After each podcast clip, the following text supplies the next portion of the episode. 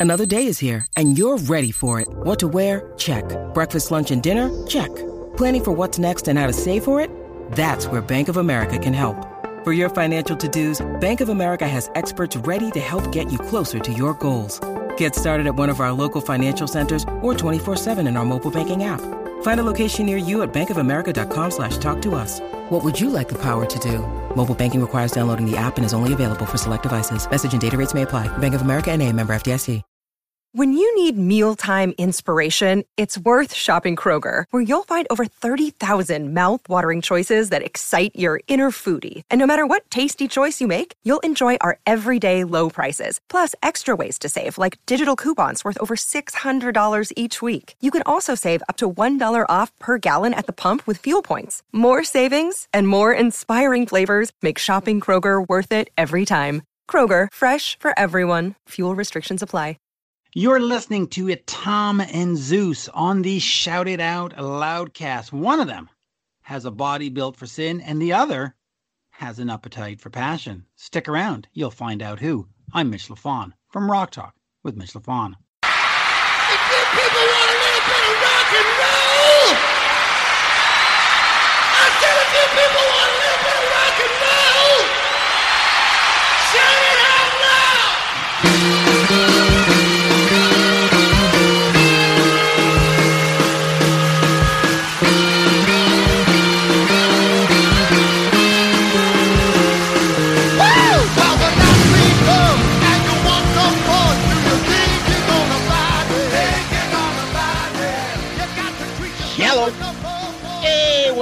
There, Kiss Army? Tom and Zeus with another episode of Shout It Out Loud Cast, episode 64. Album review time. Hot in the shade. Tommy, how the hell are you? Oh, I'm excited, baby. Sweet spot episode right here for me. Hot in the shade, baby. Oh yeah, oh yeah. We, me, and you have been talking about this one for a while. It's quite polarizing, we know, but it's going to be a fun topic for us because we can make anything fun, just like the bonus episode you just heard on a fucking polarized album, right? That's right. Two two episodes in one week of albums that are literally love hate. Yep, yep, yep. And uh, you know, we're surviving during this corona I don't know, pandemic and um trying to do new different things and uh, to keep ourselves entertained. What are you doing over there? What are you doing? Why don't you tell me a little bit something about yourself? what am I doing? Uh it's funny because I like I I put a Sir, I put a, what are you I- doing over there? Sir, I sir, what are you doing? I pickled- Sir, What are you doing? Ay, pico. sir. I pickle they. I tell. I tell you right now, it's a good thing that people are like stuck in their home with nothing to do because this is going to be a long episode. So en- Yeah. enjoy it. Yeah, I know. Well, I'm doing right, we, better, yeah, we have to hurry up and get to the point because we, we're meandering. No, no, no. Too much jibber jabber. we'll we'll get into that later. We'll talk. We'll let you know what that's all about. Going off in the mouth, a little too much of the jibber jabber. um, yeah, we're finding new ways to get entertained. And one of the good new ways out there, listening to podcasts, listening to our podcast. And uh, we had quite a lot of listeners last week when we had our buddy Mitch Lafon on. And uh, that was a lot of fun talking to Mitch. Uh, got some interesting tidbits. Uh, the biggest of which, to, for me, was the whole discussion we had about Bob Ezrin and it kind of opened my eyes about it. And we were talking about it on social media that uh that whole you know Bob bringing in started though bringing in the ghostwriters and the ghost players on the albums and stuff. Not the ghostwriters, but the ghost players on the albums. And uh, maybe if he didn't do that, maybe we wouldn't have these issues that we had in Kiss, right?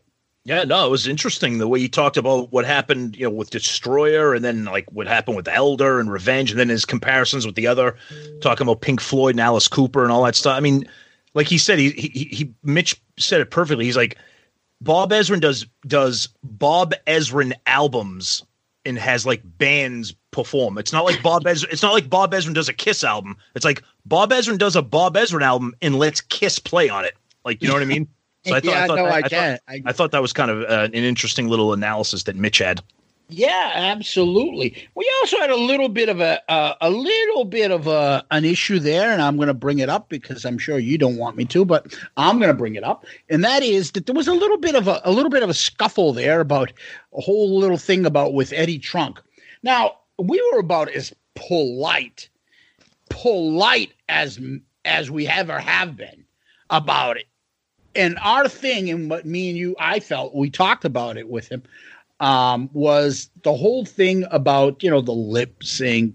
He get he talks about it, and then he talks about the you know the Tommy and Peter not being uh, Tommy and uh, excuse me Eric replacing Peter and Ace, and he harps on that, and that he harps on all stuff. And to his credit, Mitch says, yeah, he's got a thing against Kiss, just like I have a thing against Nirvana. They uh, um, you know, they for some reason uh, is a little bit of a love hate thing there, and and it gets at me.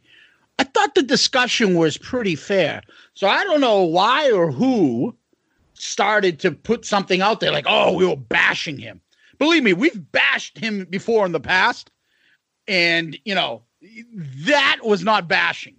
Um, so I'm I'm disappointed that that's how he got phrased because it was a simple conversation about the, you know, what we think is his agenda, which is anti kiss, versus us supposedly having an agenda and of jealousy. There's no such thing as jealousy, buddy. You're like Eddie Trunk slash Stewart, who has his show for many, many years, quite popular.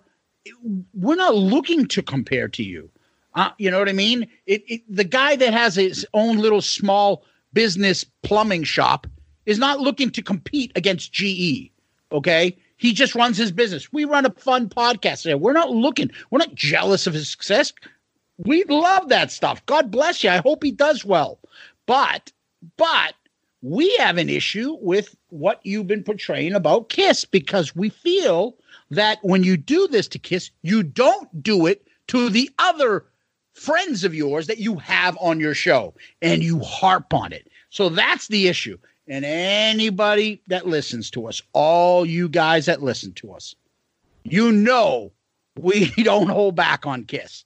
So I don't want this to seem as it's easy to box us in with other people. Oh, they're just fanatic fans will do whatever they, you know, Kiss says. That's not us.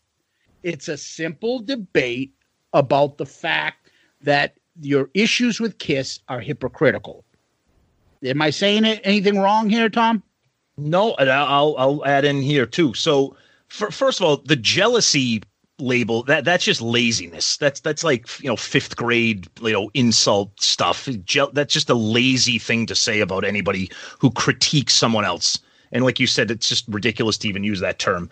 Um, but I think you know anybody that listens to this show knows how we feel about Eddie Trunk as a Kiss fan, and we've had a lot of fun with him you know, we call him Stewart, and you know, we we you know we we have little jokes and stuff. Um, but you know, I'll it, it would have been disingenuous of us if we didn't have somebody like Mitch Lafon, who's in the business, to not bring that up, to not talk about and say, hey, what do you think about this? You know, and and what do you think about how somebody like Eddie Trunk feels about that? We're not trying to instigate. We didn't. Ex- we're not we, are not expecting Mitch to, you know, pile on and, and jump in. We wanted his opinion on that.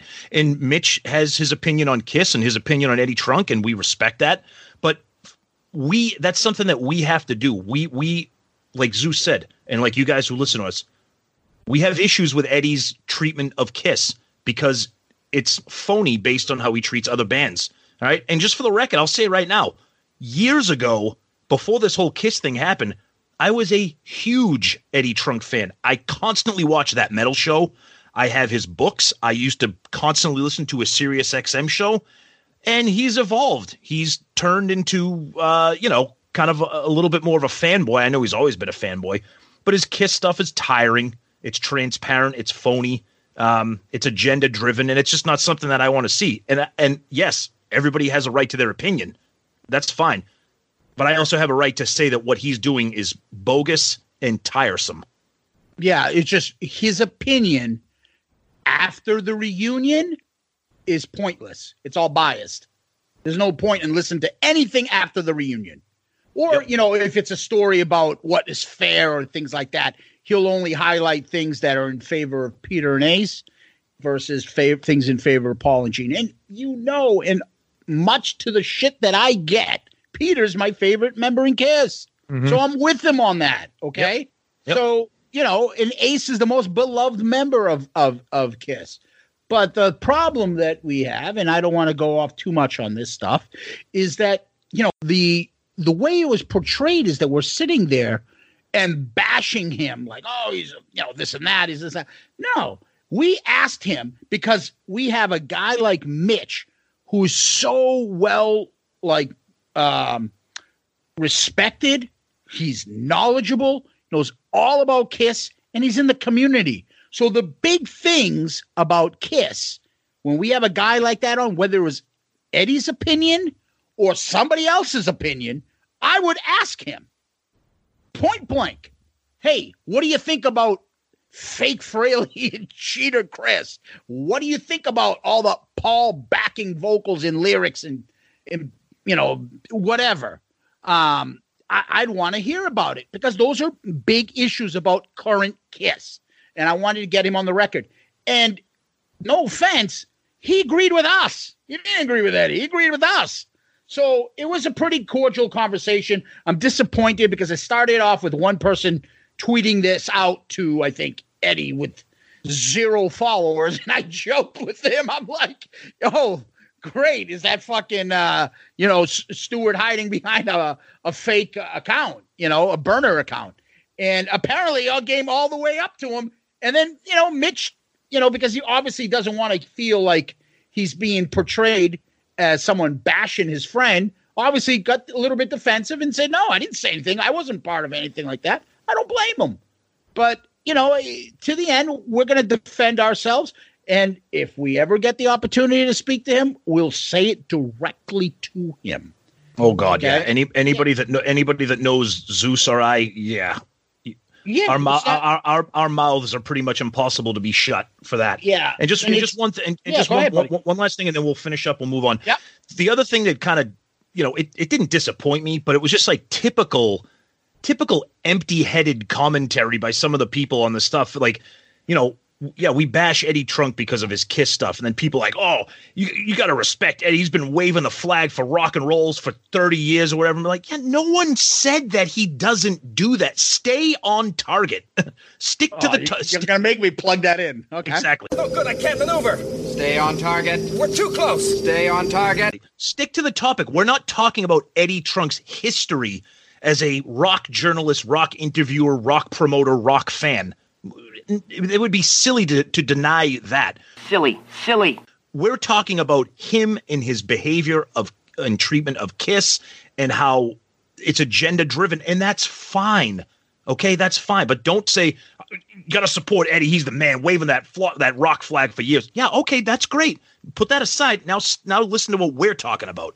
Yeah, we can chew gum and walk at the same time. Yes. We can we can love Kiss and hate what they played on one of the songs on this album. I Yes. can be a big Bruins fan and hate the fucking owners being cheap about, you know, paying his concession guys, right? Yeah, right. Exactly. It's There's true. two aspects of it. It's Yep. okay. Let's Yep. move on past that. So Okay. we got the polls going on. We're halfway through the tournament. Um, currently, um, I think uh, we're just about when this goes off. Tom, will we finish the third round or no? When this Uh, gets played on Saturday? It'll, well, it'll tho- tho- those uh the reg- the regional semifinals will be ending at on Saturday at noon. So depending on when you listen to this, if you listen Yep. to it Saturday morning, uh, if not, you know you'll hear it. And of course, like every poll, and again, we I, I don't want to spend time getting into the whole seeding business and stuff, but as expected, the the the biggest upset right now is number five, a million to one advancing, and uh, Young and Wasted number six advancing. Mm-hmm. But right right now, all the ones and twos are still alive. Yeah, and so let's uh, address one little quick thing there. Yeah. So when we use our phones, Young and Wasted was tied with um, Let, let's put the X. let's put the X in sex. Um, a couple of the people using desktop noticed that the percentage showed um, one was higher than the other. Young and wasted was. So just to be safe, I don't know. we so we said let's go just like a runoff in an election when it's under a certain amount of votes we do it again young and uh, wasted won the second time around on the Yep. overtime so it's no different so big middle middle finger to you dave for being fucking Two weeks a bozo that you have nothing better to do than to bitch and whine about a stupid fucking song that's going to get its ass kicked in the next fucking round. So, congratulations. You get to win a big bag of dicks. Enjoy. Oh, see, this is what happens. See, now you get angry Zeus unleashed. This is not good. This is Oh, not good. it's all in fun. I like Dave, honestly. All right. So what else do we got? So so so some breaking news. So today's Thursday. Oh, Uh, before you go oh, that. yeah, yeah, yeah. No, no, before go ahead. that, We want to thank everybody for do for continuing to vote, Oh, yeah. continuing to post their brackets, continuing to push it on social media. Um, I want to thank uh, you know the some of our pseudo our real celebrities like Bruce and his wife, Bruce Kulick and his wife, Chris Jericho, Joey Cassata, Mitch, Carrie, I uh Carrie Stevens. Um, I want to thank all our fellow podcasters out there in the Kiss Brethren, right? All our fellow uh, uh, um, co-podcasters out there that are contributing, that are a part of the podcast family. There's a lot of love in the air. I love it. Um, I, I joke that there's, you know, except for maybe one. well, now, if you gave me a hero sandwich and I could eat it and, and Can you have a make me? poster- Can you make me a poster of the brackets? Easier if I hang up a poster of the brackets. I just picked one up on the Facebook group. I gotta go. I'm gonna go. I just ordered another sandwich. So, um, look, we're we're we're very thankful, and it's really great. And there's so much, you know, camaraderie and uh, with some of our fellow podcasters. I've been putting out the brackets after each round of so far who's winning. I'm only doing like the podcasters and like, you know Jericho, Bruce, and the rest of them, and Carrie and all them, and Joey, and and then Bruce's wife, um, and the rest of them, and we're putting the rest of the podcast. I'm not doing three fucking hundred or five hundred, whatever we have entries, and doing all the brackets myself, and then posting those up. That would be a thread of like a thousand fucking tweets. Oh yeah, that would take up somebody asked me, Twitter "Oh, you're gonna, timeline. you're gonna put up my post? No, I'm not putting up your fucking post. Keep score at the end. I will mark them, but I'm not gonna fucking put them in brackets and put them online, guys. No. Come on, help me out. And then please post what your scores are after every round. We love seeing how everyone's doing, and we love Yep. to hear when you guys are happy a song won, and we love to hear it when you're disappointed that your song lost. So please keep continuing that. And Tom, the floor is yours. I'm sorry, buddy. No, no, no, no. Go ahead. Go ahead. Uh, yeah, no, I'm done. I'm done. going- You wanted to say about something else you were saying. Uh, yeah, there's no, there's a lot going on. There's, it's a busy time right now. It's there's, there's Yep. a lot going on. Uh, so so breaking news today, Thursday, March 26th.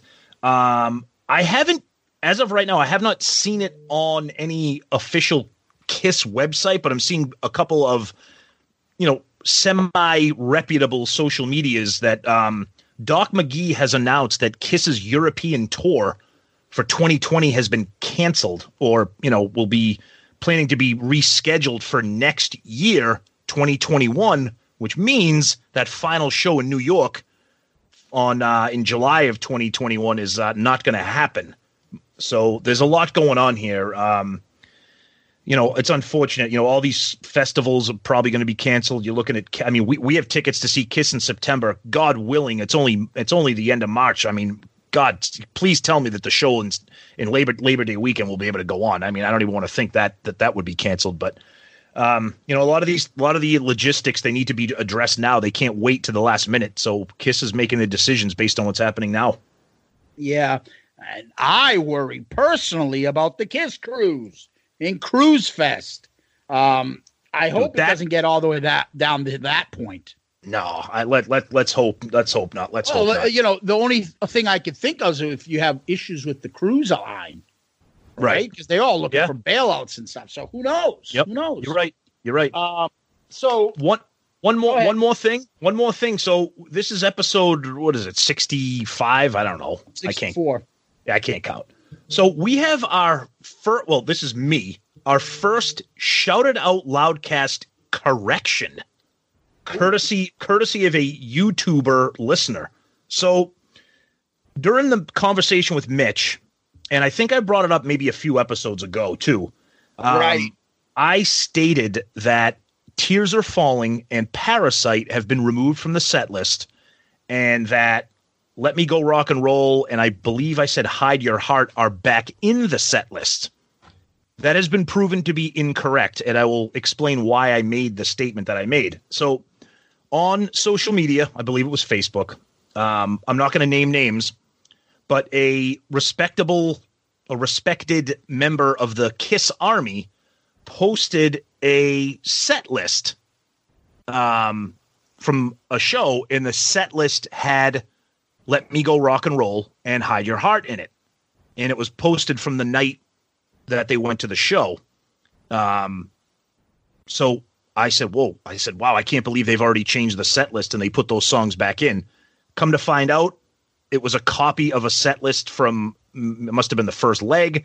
You know, not a big deal, but I just want to uh, acknowledge the mistake. And like I said a while back, um, you're probably not going to learn a lot from this show. We're here to entertain you and uh, you know give you some laughs. So uh, you know, kudos to the YouTuber for uh, for uh, correcting me, and uh, thank you for listening too. So I'll give you that. So there's your first issued shouted out loud cast editor's note correction.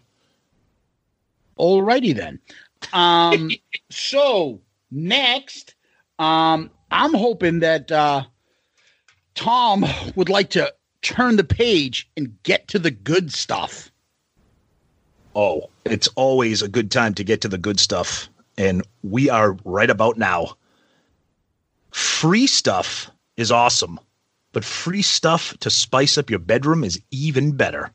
Select almost any one item for 50% off, and then adamandeve.com will load on the free stuff.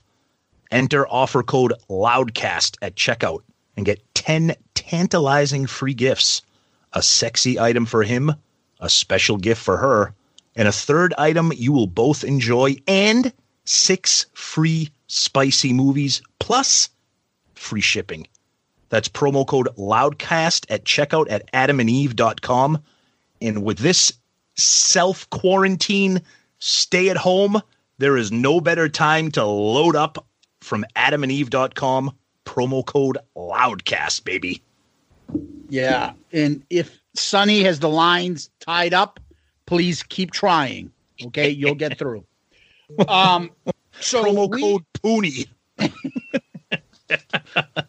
homo cord hornball.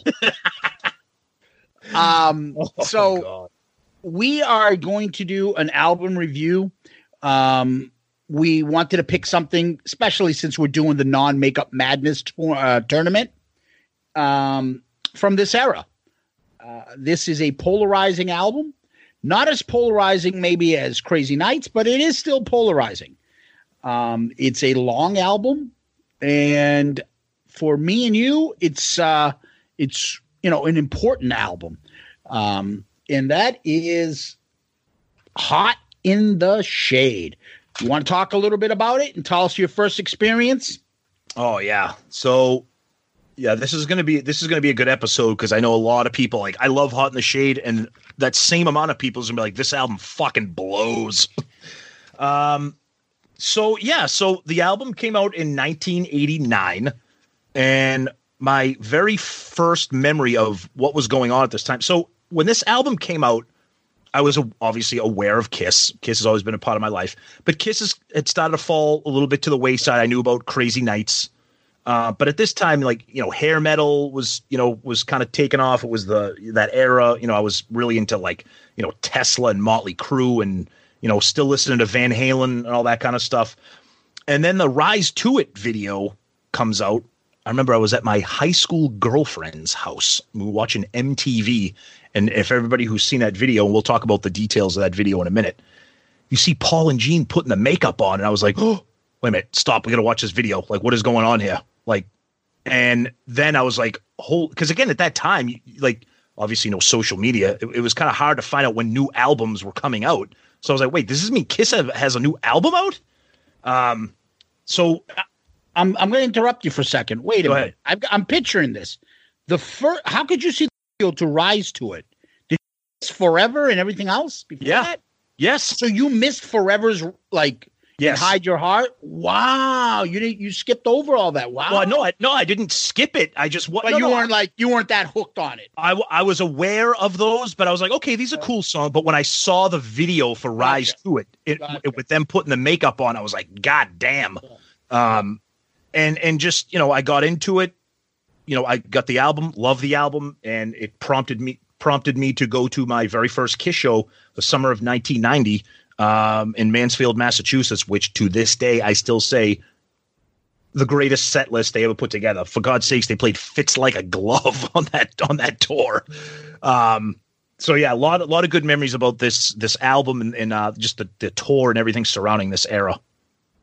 um, for me, I was always I, I I had already gotten into Kiss by Asylum and stuff, so I was buying Kiss albums as they were coming out, and you know, I I can't explain it. It's similar to like I'm always, I was always rooting for Kiss to get big. I loved it when I bought it. Um, I liked that there's a lot of songs on this. Um, I could see the direction that they were changing just by the outfits and all that other stuff. Uh, I liked it. It's one of those things where, like, you watch your kid playing a sport, and you're seeing them with all the other talented players, and you, you want your kid to do well, but you know he's not as good, and you're just like, "Come on, let's go!" You know, do it. Come on, buddy, you can do it. You can do it. yeah. And you're just rooting for Kiss to do well. And that's how Kiss was during this era for me. I'm still buying Bon Jovi's first, uh, you know, jersey comes out. I'm buying whatever else, Tesla at the time. I'm buying uh, Dr. Feelgood. And I'm buying, I don't know when, when these things came out. Well, whatever. I'm buying the albums around this time. And I'm buying Kiss and I'm hoping it's do well. But my expectations are that it might not. Um, I got it. I thought the cover was kind of no offense. Like, what the fuck is this thing? Um, I played it. Um, I liked Forever. I liked Hide Your Heart because I I got into the video and I got into the fact that uh, there was more. You know, back then when I'm in like junior high or high school, I'm like, oh, they got a message. Yeah, check this out. You know, you know, I got a big blurb on the screen telling you about gang violence. Okay, Gene, settle down. And so I I I got it, and I remember um, going to freshman year. Uh, was it freshman year or sophomore year at Stonehill? Um, and someone was playing this. Somebody else was. There wasn't a big Kiss fan. I remember like this was kind of in the rotation of hair metal beat. People like that like the hair metal stuff, Yeah. like the poisons and all the stuff, would pick up this Kiss album and play it because it was on all the MTV rotation videos. It was it wasn't getting record play, but we were buying CDs like Great White and everything else by watching the videos. And Kiss was in that mix. So some people that ain't never even heard of Cold Gin were buying Kiss CDs versus the guys that up to you know Dynasty checked out, never got back into them. But there was a new generation, that new pe- that new group that got off on that floor in the elevator, and that's what I remember distinctly about that. Is friends of mine that knew nothing about Kiss had this CD, Yeah. so it was Well, it kind was, of it, weird. it- it- and it was the first time. I mean, I know Crazy Nights. I know they had videos for Crazy Nights and Reason to Live, and those songs were big. But Kiss took it into another stratosphere on this album with with songs tailor made for MTV and pop rock radio. You know, Forever and Hide Your Heart and Rise to It, and mm-hmm. you know, so mm-hmm. e- like even if you weren't a Kiss fan, like you, you just you couldn't deny the popularity of those songs. So, like you said, the- Kiss was kind of trying to saturate the market, both radio play and MTV, because those songs were just were just fantastic pop hits. so, um, want to take a look at the album itself? Let's do. Let's take a look at the album cover and all the artwork. Absolutely. All right, give me your thoughts. look, it's Kiss. I want to see the band on the cover.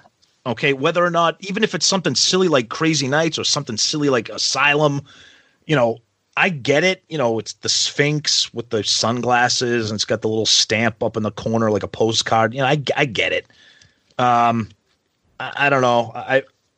Uh, that being said, when you flip over the liner notes and you see the band with their sunglasses on, I, that would have been a horrible album cover So I'm glad I'm glad I'm glad they put that in the back. A Paul Stanley doing like that little flex and like, you know, uh, uh, it's just it's it's of the time. It's that's 1989 right there. Gene looks about as normal as can be. Yep. Eric looks like he followed um, Sammy Hagar's uh, outfit uh, fashion advice from what we just described on uh, OU eight one two, right? Yeah, I think I think he's wearing. I think those are like fucking jabots or something that he's wearing. From fucking.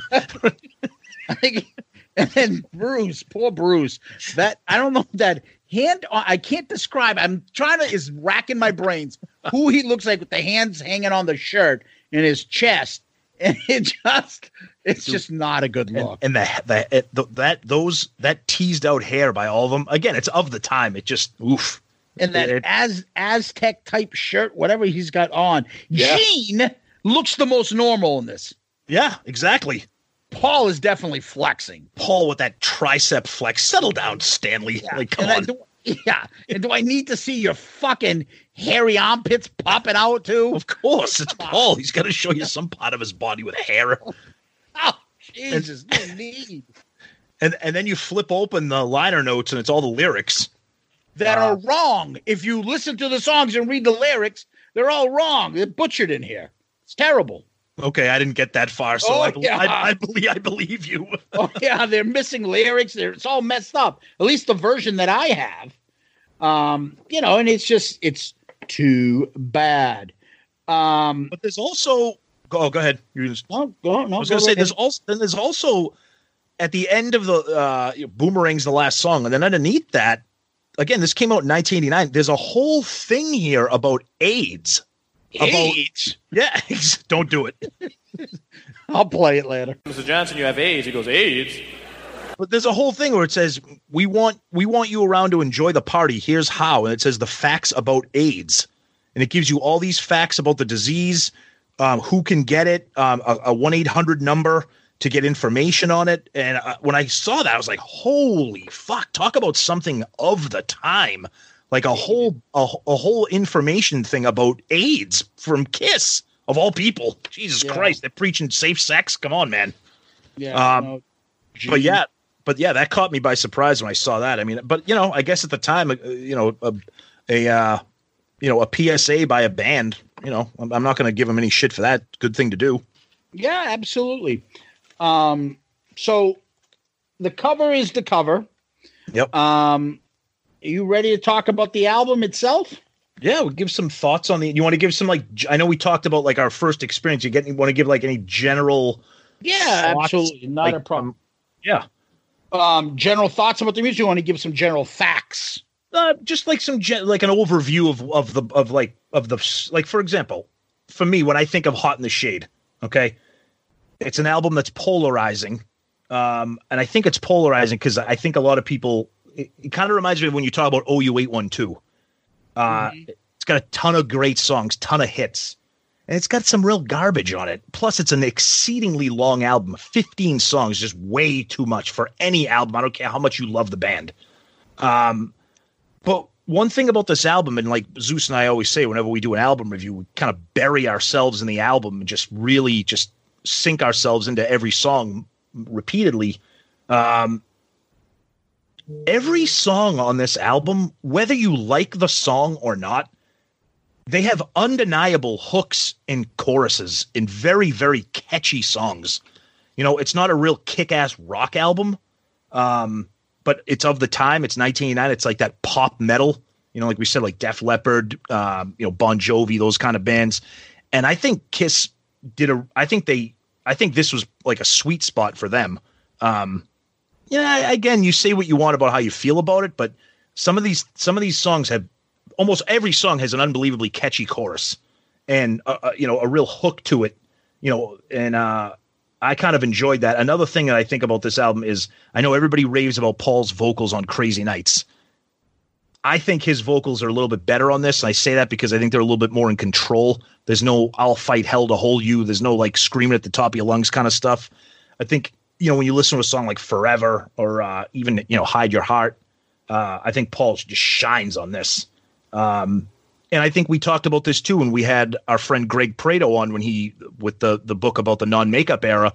this is a typical a Take typical it, take it off. Totally, Yeah. truly unmasked. Yeah, excellent book. My God, if you have not read that book yet, I don't know what you're waiting for. It's terrific. Um, and I think you you mentioned a little bit, uh, Zeus, when you were talking about you know rooting for your kid who's not a really great athlete because you want him to succeed with like this was an, a prime example of of Kiss ch- chasing a trend, not setting a trend. You know, they they they, they want they, they wanted this to be their Bon Jovi album. They wanted this to be, you know, a mix of like you know hysteria or whatever. You know, they were chasing the trend, and you could see that definitely on this album. Yeah. Um. So a couple things we've talked about this before. Uh, I know it's a long album, but like, why would I complain? Where am I? Where am I going? Do I like? I mm-hmm. can't like after it's twelve songs. Like, oh, that's it. Turn it off. I can't. Who says I have to listen to it in one sitting? I mm-hmm. like that it's fifteen songs. I don't like some of the songs on there, but I would never say don't put that song out. I would rather have more songs and then just let me skip it because the one that you say don't put it on that album might be something that it might be a don't you hesitate that I wish was on an album. So let me figure out whether I should play it or skip it. So, you know, as I said to you before, Tom, uh, I'm not going to ever say don't put that on a Kiss album. Like just like the Star Wars movies and things like that, when I'm like, oh, this movie's terrible. I don't care. I watch a fucking Star Wars movie of R2D2 taking a shit. I I find that stuff fascinating, and I'll always love it. Kiss is my band. I want them to put out more music. So, um, that being said, I like the 15 songs. Not all of them. Some better than others. There are a lot. I mean, a lot of hidden gems on this. Songs that when they come up, I put it, I turn it up on my car. Um, I love a lot of these songs in here. And there's, um, you know, I think this is a Paul, uh, Paul shines on this album a lot. Um, I think this album falls right between where they end up in Revenge, and it's right in the middle. Crazy Nights is too popish and synth and keyboardish, and Revenge maybe went too far to the other side, hard and this that. This is right in the middle, right around that whole Tesla stripping it down. Even Poison around this time took off makeup Yep. and started trying to be like, oh, with a growing a beard and shit. Like try to be stripped down. And a lot of the bands try to sound like that Cinderella and things like that. Yep. Started taking away the hair look and down to wearing jeans and uh and and uh 90s clothes. Not yet grunge, but like vests, open shirts, and things like that. Um, and Kiss started, yeah, you know, following the trends. You know, it is what it is. But you know, I I, I say that, and we've and you've said that, and but what did you expect them to wear? Like, are they going to start Absolutely. fucking wearing? What are they going to wear? Bell bottoms now? It's the Right. fucking '90s or late '80s, early '90s. They have to wear that. So that's what people wear. Oh, they Yep. following the trends. Oh, what is he going to wear? I mean, come on. And no, and and sp- if we're gonna make fun of Kiss for following trends, we can also make fun of ourselves because we were following trends with what Oh, we yeah. were wearing in 1989 too. Pegging my pants. Well, let me tell you right now, if our shit like that. Yeah, and if our buddy Heavy Mayo was listening, I know you were wearing your acid wash jeans and your Nike Cortez because you're still wearing them now in 2020. hanging with your foot up against the Meadow Glen Mall, trying to pick up chicks at the Orange Julius. Exactly. Hey, did you get that at Chess King? Yeah, I'm heading over there now. Yeah, exactly. Yeah, that was his game. Um, but that's Okay, where let, let me about- let me let me let me buy you dinner at the York Steakhouse. Here, I'll grab a tray for you. maybe maybe we get some free popcorn at the ground round. oh, All right. Oh man, All right, so let's uh let's let's get to this album, okay? go for it. Get into it. Get it. g- give me some information. I'd like to tell you some. Um, I need some information because I'd like to tell you some information. So this was Kiss's 15th studio album. What year was this? 89? Yes. Came out October 17th, 1989. When did Kiss start?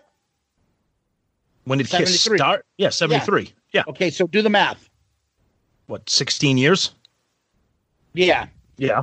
So 16 years, 15th album. Right. Not bad.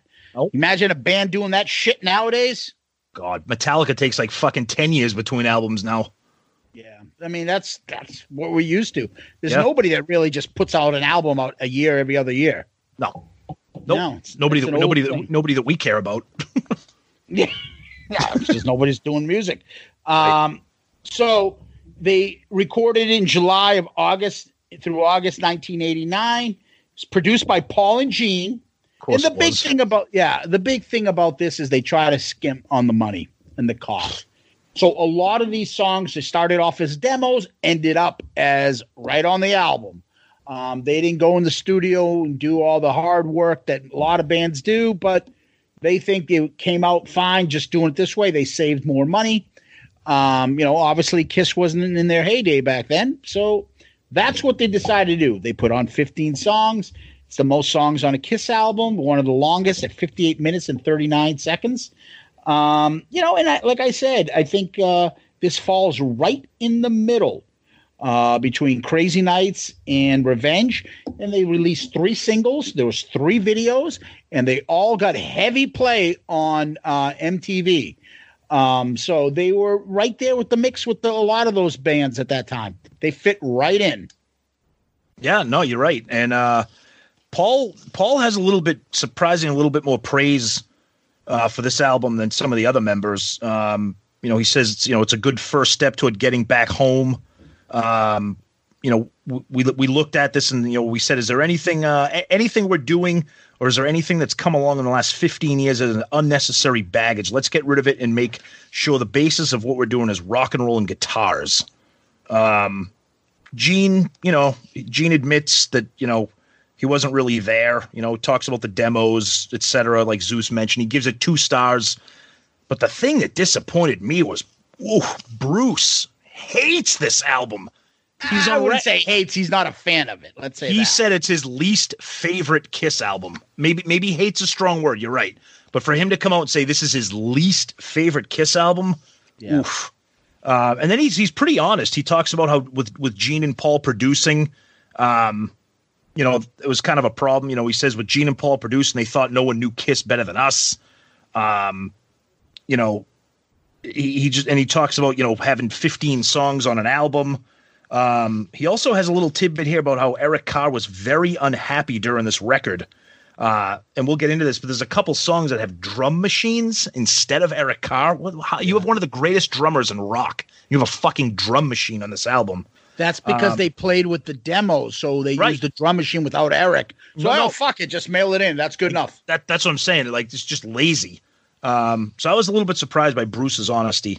Um, but you know, Paul likes the album, which is which is good. Sometimes Paul has uh, his hindsight. He tends to shit on some stuff, but he's a little bit more of a fan of the album than anybody else. Yeah. Um, well, I think, and you think he should be. You ready to get into the tracks? Let's do it. Hello, Pantheon podcast listeners. Christian Swain here to tell you more about my experience with Raycon earbuds. Our family now has three pairs of Raycon earbuds around the house, and my wife just grabbed a pair of the Headphone Pros to replace some headphones from a company that was double the price. And yes, she loves them. Now, if you haven't pulled the trigger on a pair of Raycons, or even if you have, but you're in the market for another pair because they're just that good, well, now is the time to check them out because they just launched their upgraded model of the best selling everyday earbuds.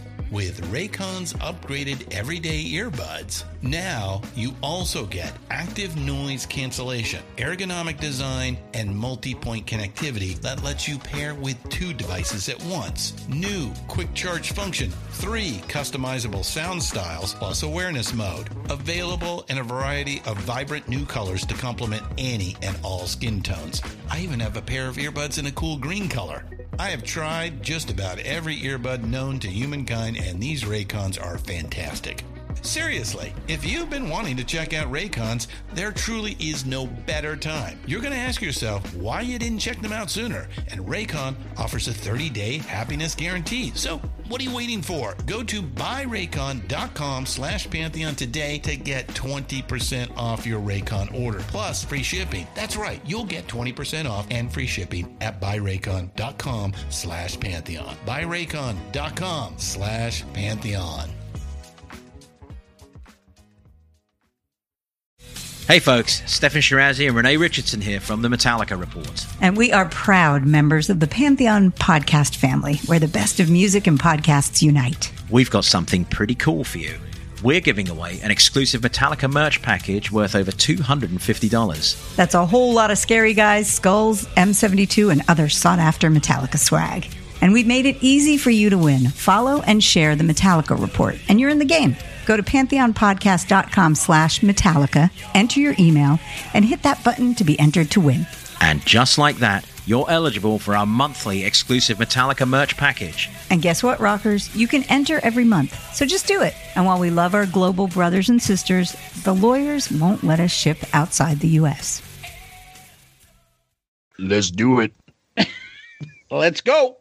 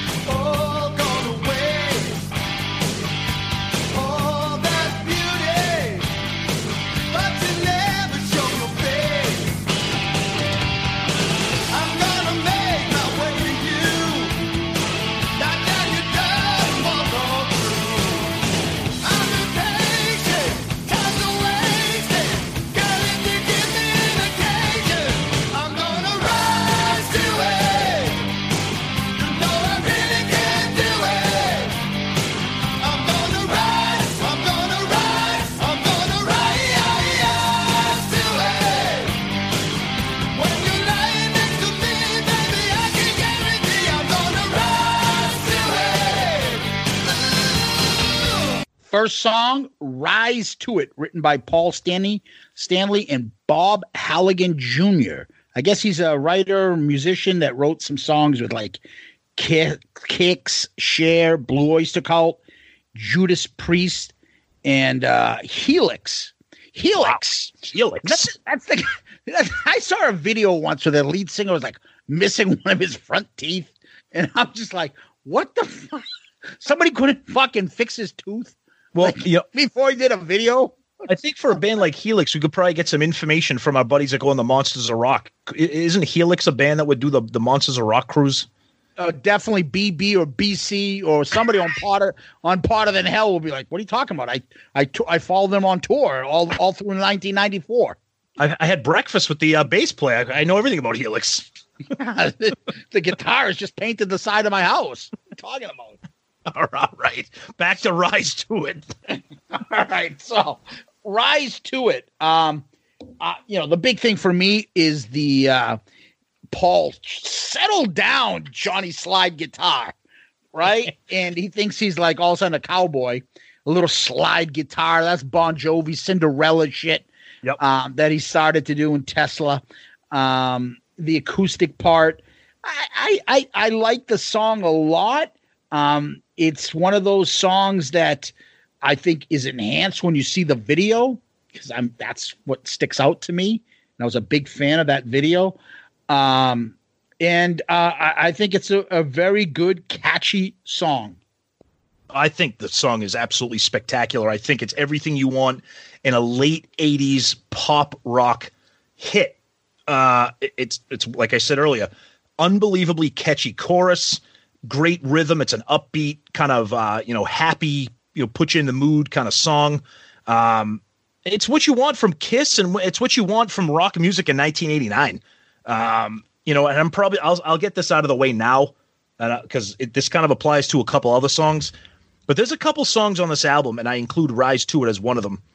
If another band of that era made this song, it probably would have been an absolute monster hit.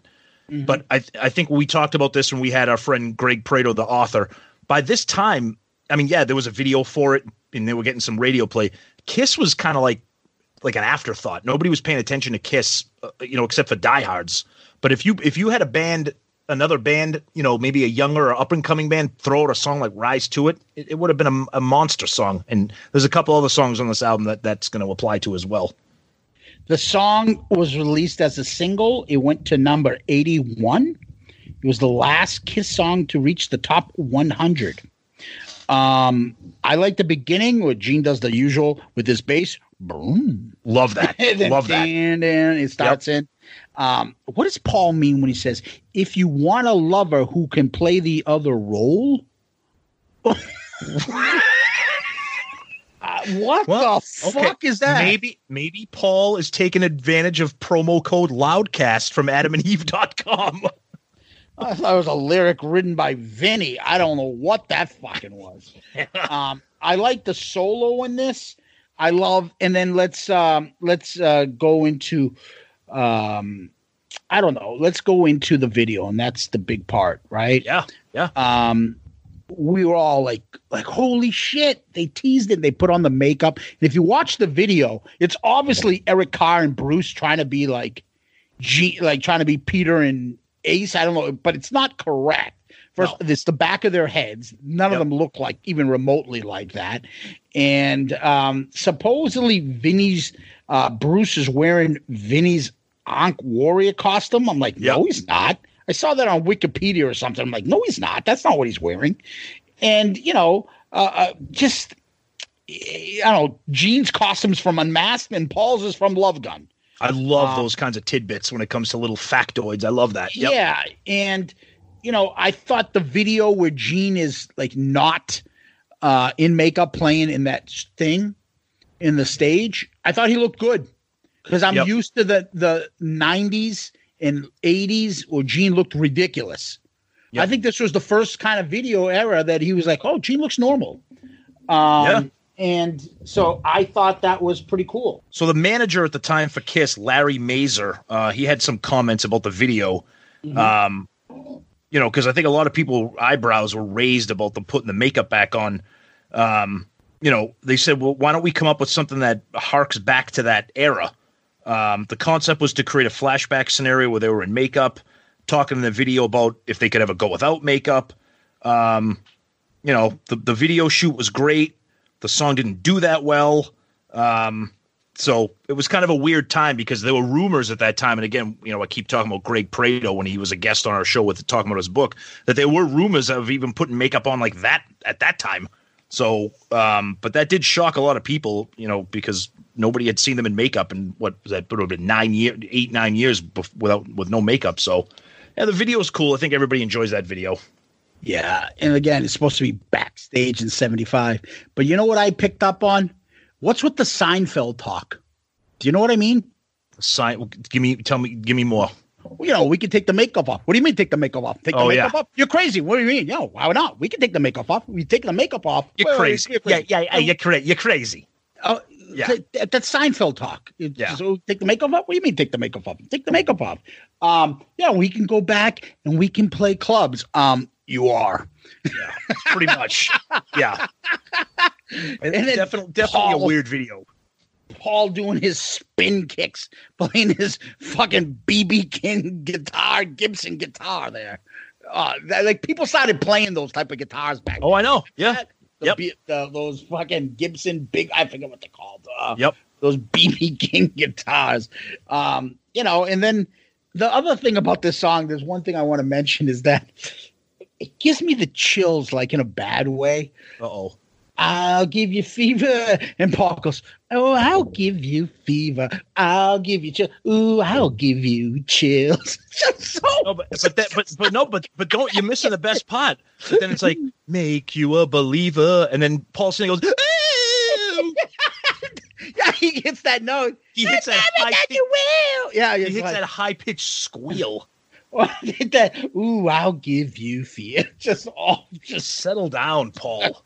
settle down, star child. Exactly. Um. Anyways, I think Kiss might feel betrayed.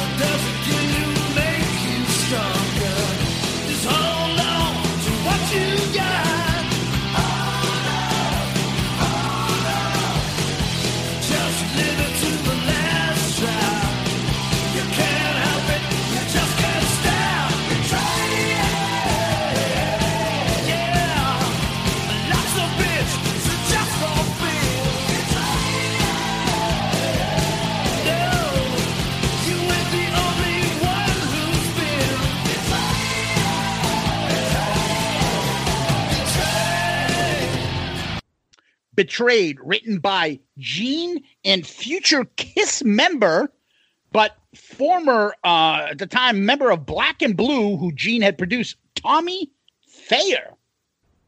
Thoughts? Yeah, it's it's okay. Uh, this is a song where I think the chorus um is is decent, but the but the song the song has it has that repetitive drum beat. It's just Eric Erica going do do do do like there's no. you mean like possibly a machine? All right, even even if it yeah okay whatever it is, it's just it it's the chorus is okay. I mean, the lyrics are like ridiculous. Like you pay your taxes, you pay your rent. Like, Gene, stop, dude. Stop with the fucking lyrics. Well, he supposedly it's about a girl who feels like life has betrayed her, and you know, cheer up, you're not crucified. He says. Um, but what happens in this, just like when Paul goes, "Ooh, I'll give you fever," like there's a trend that continues on this album of Oh, yeah. spoken words Yes. in this album. Yep. So in the middle, towards the end, uh, like after I think the solo, right around that time, when you've got your back against the wall and no one gives a fuck, all you can do is just hold on. That's right. He speaks this. Yeah. Ooh, he said fuck.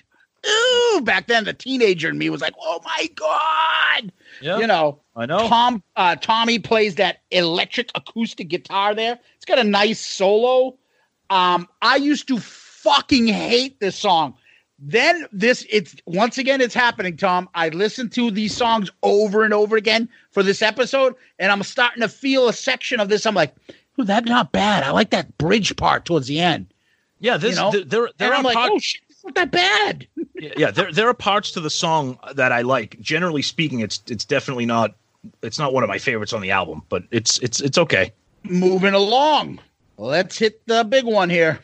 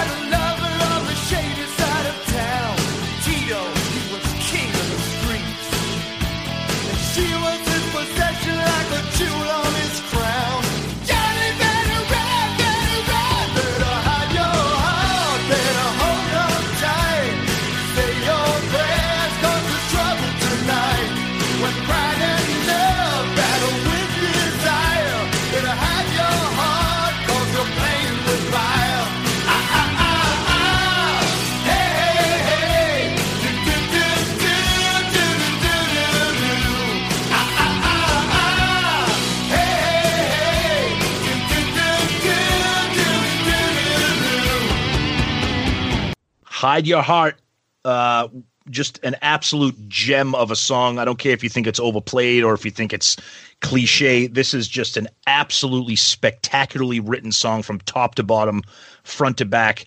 Um, I'll say it again. It's everything that you want in a pop rock anthem. Um, an unbelievably catchy sing along chorus that everybody loves.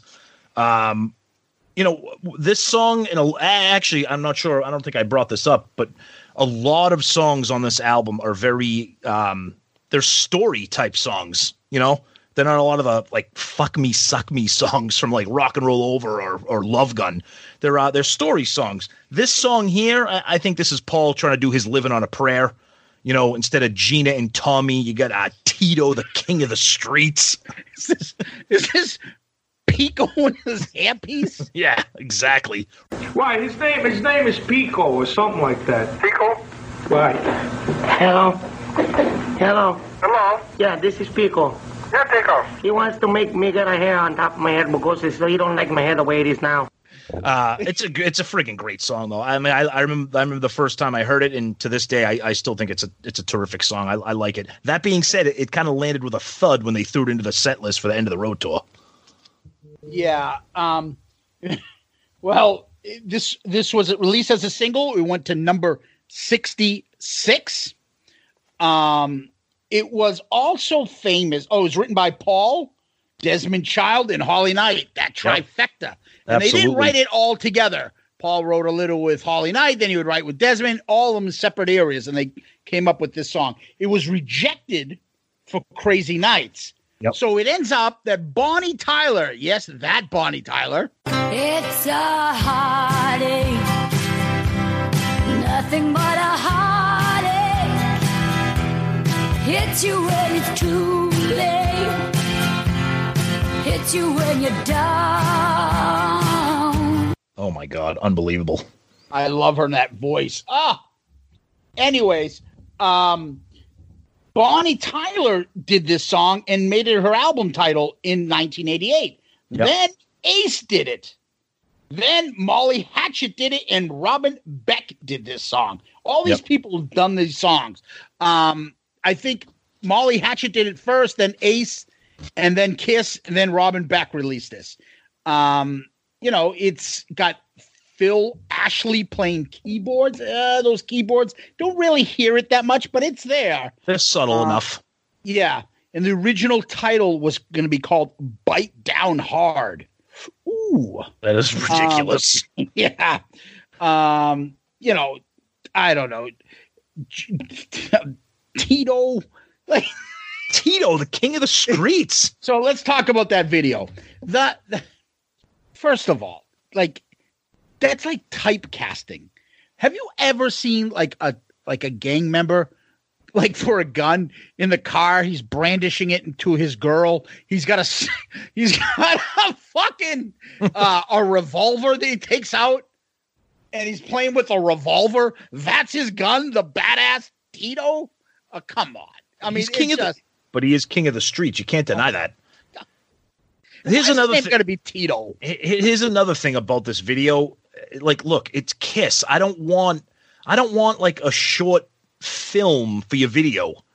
Like, I want. I want to see Kiss. Like, and I, I know they're in the video, but I don't want to see this. You don't you don't want to see a gang violence message before the video starts about the threat of gang violence? No, That's no, it's Kiss stuff. But not enough. Look, your liner notes are giving me PSAs about AIDS, and now you have videos about gang violence. Settle down. Wimpy gang members that bring out a six a six shoot revolver and like, ooh, I'm a tough guy with this. I mean, come on. I think Gene has this look in the video where he's like, hmm, hey now. Ooh, Tito, I can be the king of the streets too. Yeah, it's, it's There's an yeah. uncensored version and a regular version. The uncensored version shows the guns, and the other one does not. I didn't know if you knew that. Ooh, very Fascinating. scary. But then the other thing I noticed is Gene is wearing these jeans in this video. Oh, they yeah. are fucking like mom jeans galore. Yep. They are fucking hyped. Yeah. So tight and so fucking hiked up high. Like fucking up to his nipples. Fucking high. He's got he's got one of those friggin' gunts. fucking mm-hmm. fucking mom jeans. It reminds me of Dice is fucking wiping his pancreas. I don't know. It's just, but the song. Let's get back to the song. The song is fantastic. Yeah. It's not a very like typical Kiss song. No. It is a Bon Jovi "Living on a Prayer" type of song. I think Tommy writes about it and talks about it. Excuse me, and uh, Kiss behind the mask, or he says, you know, this was the time when they weren't doing. They were doing like message songs, not uh, "fuck me" songs, which I like both. But yeah, it's true. They were doing those types of songs. Yeah. Um, and, and know, anybody and anybody out there, um, I, I know I know there's a lot of people out there who love Ace. Uh, let me just tell you right now, Ace's version of this is horrible. It is it is it is not good.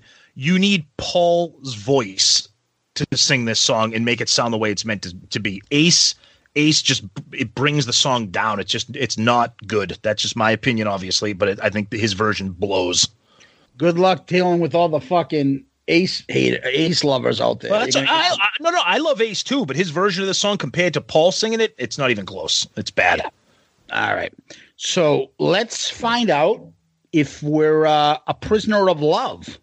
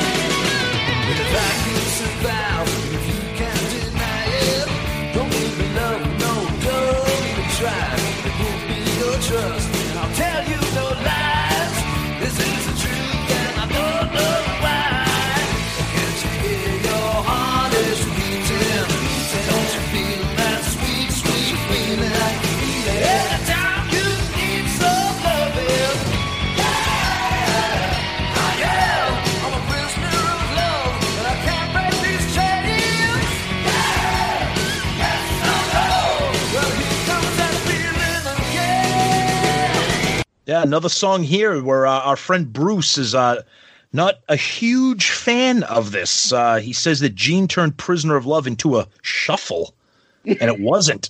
He said it was very frustrating for me. I had a really cool Def Leppard guitar thing going, um, and had a great groove to it. Um, but Gene was like, uh, Bruce, we need to change this into a shuffle. This is Gene Simmons from Kiss. Sorry. Um, anyways, I like I like the song. I, I look. You're talking to a guy who thinks "Hot in the Shade" is one of the best albums. So right off the bat, you know, you got to listen to my kind of cr- analysis here with however you want. Uh, it's not a great song. I think it's got another cool chorus. Um, Gene sounds pretty good. I kind of like the little shuffle groove to it. I don't know. Uh, I'm not a fan of this song. The song is written by Gene and Bruce Kulick. I like the solo, but Yes. that's about it. I Solo's think this, cool. for me, when they talk about songs that they would cut, this would be it. I wouldn't cut it because I'll listen to it, but uh, this would be one of them. Um, so I'm going to move us along and get to the good stuff.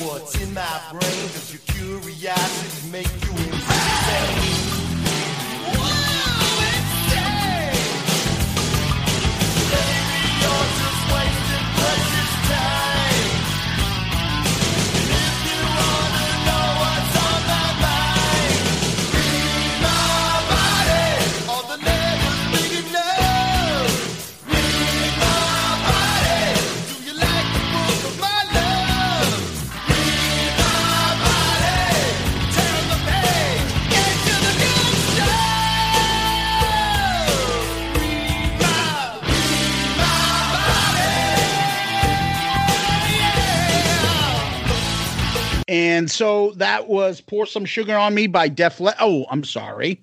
That was Read My Body by Paul Stanley and Bob Halligan Jr., who wrote the songs. Um, Paul says that was them venturing into rap. Um, what was All Hell's Breaking Loose? If that was him break venturing into rap, did you forget that, Paul? What the fuck are you talking about? Well, I think what he means is that that all, all hell's breaking loose had that little bit to it. The- This this whole song is like a rap. Yeah. But but but but I, but I like how he clarifies. He says, "I'm never going to be Ice T, Public Enemy, or Tone Loc." So I took her to my crib, and everything went well as planned. But when she got undressed, it was a big old mess. Sheena was a man, so I threw her out. I don't fool around with no Oscar Mayer wiener. You must be sure that your girl is pure for the funky cold Medina. You know what I'm saying? Ain't no plans with a man. This is the 80s, and is down with the ladies. No joke.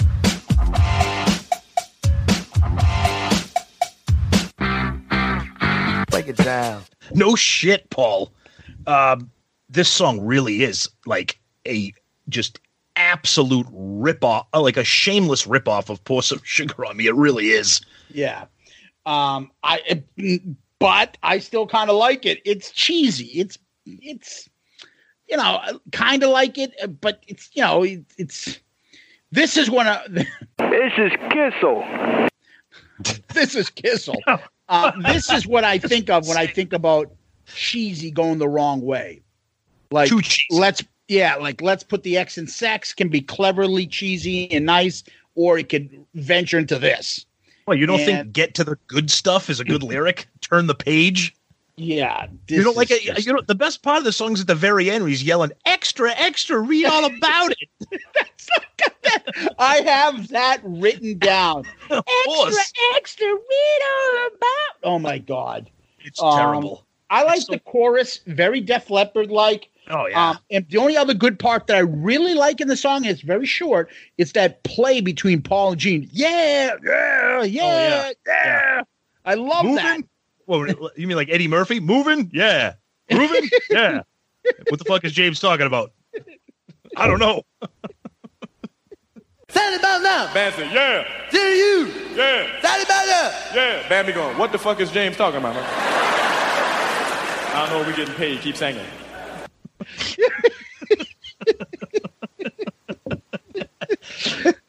oh man. Oh man. Are you ready to move on? Yeah. Go ahead. Sometimes fucking love is like a dick slap in the face.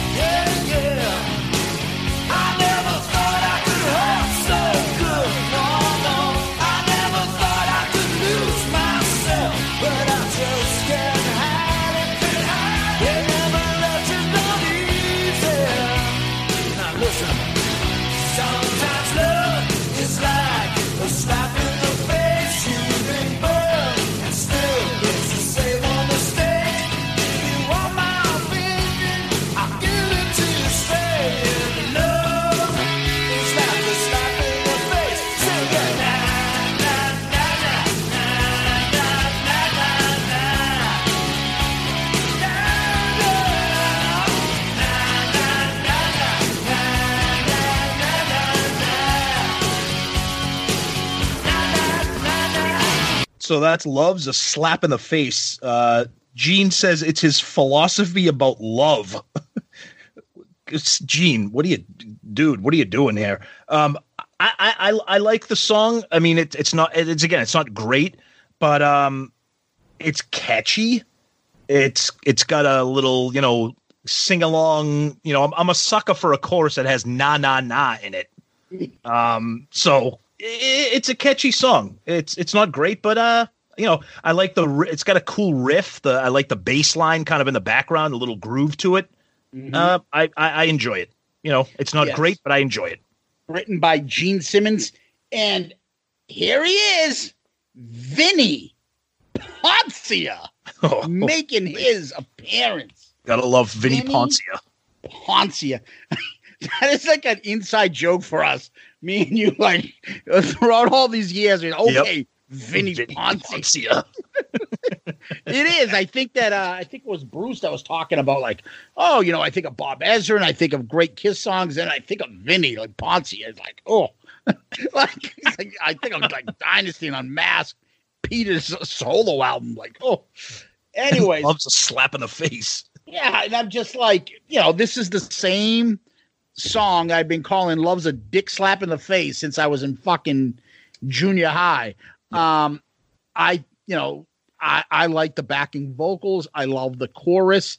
And it's got a really good solo on this as well. I think it's a catchy, catchy little tune. So I'm I'm a little bit of a fan of this one.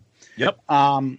All right, ladies, here it is.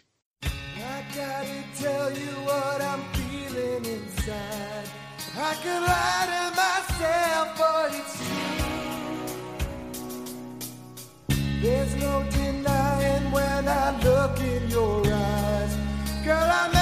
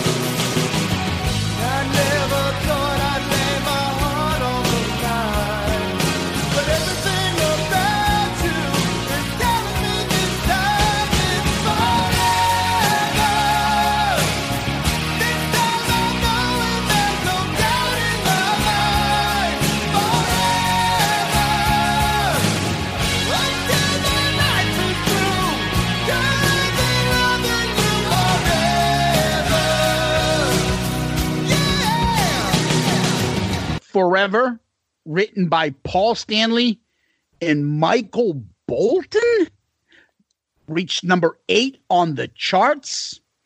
And it was the second single.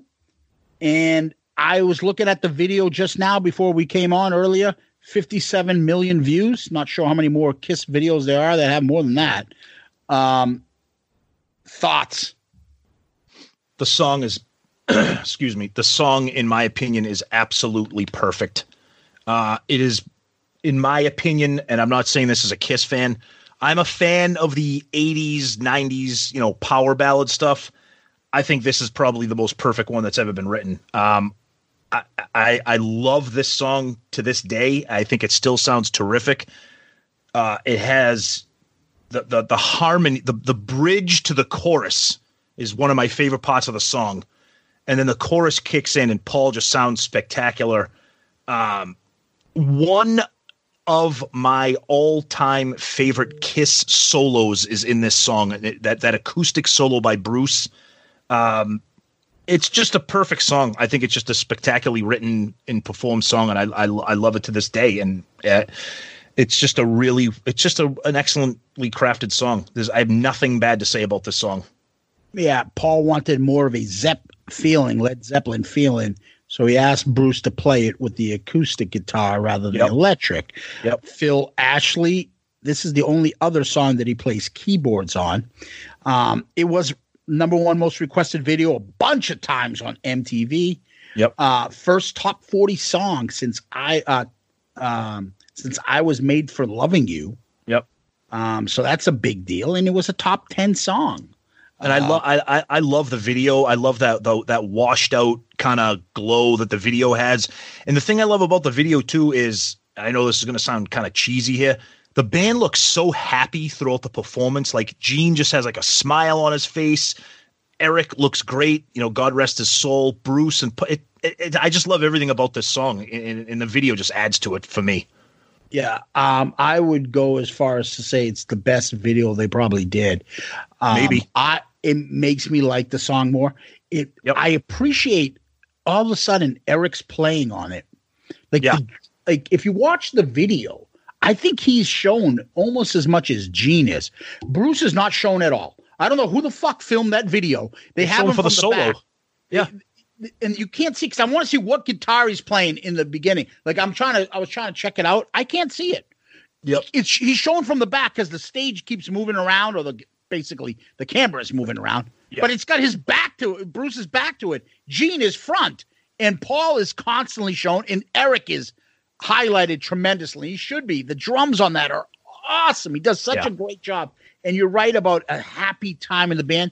This is the problem with this is it gets me sad Yeah. when I see this because it's like this is the foreboding knowing like uh-oh, I know what's going to happen. It's like watching your TV show of your favorite and watching it again over and over and you know your favorite character's just about to die Yeah. and watching that with Eric and where he was and how happy the band was and how perfect everything was, it's it's really you know heart wrenching. It's um, you know, and I'm happy that Eric's it looks so good and so and plays so great, but you know it, it, it's hard to see. It's hard to see sometimes, and um, but the video makes this song even better. Um, I, you're right. This to me is what you would call a power ballad.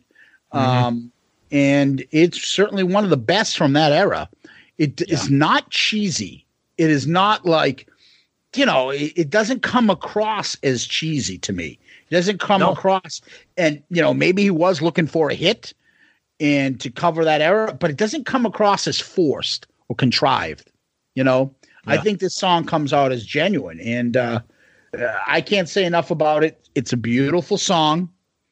And um, anything else? So before we go, I, I think this has potential to uh, uh, this has potential to go up against um it's going to be interesting you know briefly talking about the tournament this is in the bracket with unholy so it's going to be interesting to see what kind of mood people are in are they in an angry mood and want to vote for unholy or are they feeling love in the air because that that is a showdown right there if it ends up being that guys are voting on the pool, there's no way that it's going to win. Well, if I can say something, if I can give some kudos to our, our, our buddy Chris from Pod of Thunder, he picked Forever to win the entire bracket. Yeah. So Um, we'll see. yeah, I think I, I I think, think- it's a gr- I I think it's a great song. And I'll tell you right now, "Unholy" is probably my favorite song from this entire era. I would have no problem if "Forever" beat it though, because I think it's just a, a perfect song. Yeah, but I'm thinking out loud. There's not many other than I'm thinking right. Cara, the the Kiss Cabana cruise consultant. Um, the fucking greatest name. Yeah, I think she's one of the few females that are interacting on the on this poll, and I like her. Yeah, I can see her picking it. Guys, oh, macho. I'm going to pick unholy. Maybe, maybe we'll see. Which is, I'm not going to get a sidetrack, which leads us to how did people do the polls? I did the polls knowing what the fucking Kiss Army was going to vote on, not my favorite. Right. That's why it's different. Right. Um, I feel the Kiss Army is going to say, oh, yeah, forever, no way, unholy. Right. And you know what? Overall, forever's probably a better song. We'll but see. Depends on your mood. Depends on your mood. Yeah, exactly. Let's go see uh, Give Me a Break in Nell Carter. Here we are, face to face, a couple of silver spoons. Hoping to find we're two of a kind. Make it a go,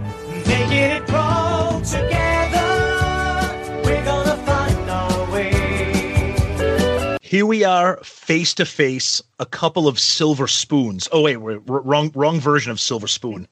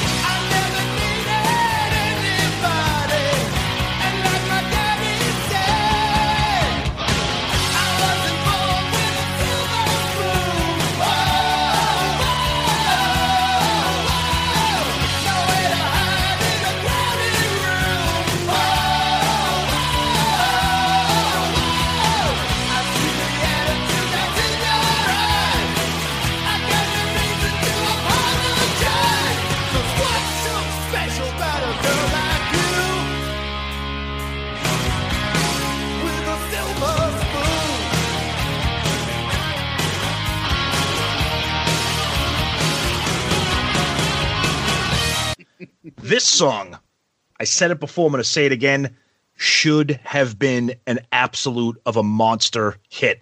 This song is one of the best songs on this album, and you could you're not going to argue that it's the best song on the album.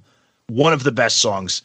Great chorus, great flow, great groove. Paul sounds spectacular on it. Another sing along chorus. Um, it's just such an amazing song, and how can you not love the ending of the song when those background singers kick in? Oh, Zeus! Can't you just picture it too? Like this, the scene in the church, and these big fat women are just like woo, woo, woo, woo, woo, singing right behind Paul and in a You mean- choir. You mean the Sisters of No Mercy? Yeah, that's, That's that's who they are. Charlotte Crossley, Valerie Pinkston, and Kim Edwards Brown. That's right. Um, Paul said he knew he would be somebody, and that's what this song was about. He says it's his favorite song, and if you think about it, maybe this is his dipping his toes in the whole soul station fucking revival yeah. train, whatever the hell he's got going on, right? Soul Train Station. um, maybe that was what got into it by putting this on the album. Um, bon Jovi type themes, yep, good lyrics, strong melodies. Um, and again, you know, I just don't try to tell me where you're going or what you're doing. Where I'm from, everybody's somebody. I It know. reminds, it reminds me. Have you ever seen the skit, the SNL skit? Everybody's getting something with something clause. Oh, yeah. You'll always get a visit from something clause. Who's that? Yeah. Everybody getting something. Everybody getting something. Everybody's been naughty. Everybody's got flaws. If you've been crossed off Santa's list, here comes Santa Claus. Everybody's getting something. Everybody's getting something. yes, something clause. Oh my god. Yeah. I didn't know what he, what he was saying. Everybody's somebody. Okay, Paul. I know. Paul, sl- settle down with the PSAs, buddy. Relax. But again, with the spoken words. yeah, yeah. No, you're right. Right? You're right. Yep. Um, I don't know. I, I think this is a fan fucking tastic song. By the way, it was written by Paul and again, Vini Poncia. Yeah, he does himself some justice here in this one. He kind of saves himself from uh, some of the other trash that he's written, but fucking Silver Spoon is a killer. Yeah. Um.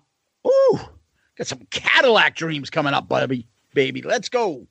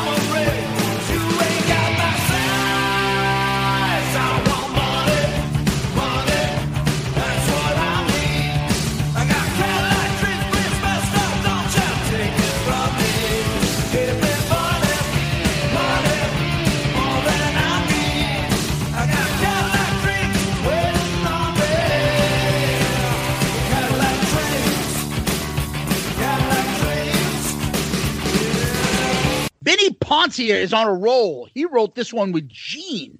Um, Gene says he doesn't like the final kiss version.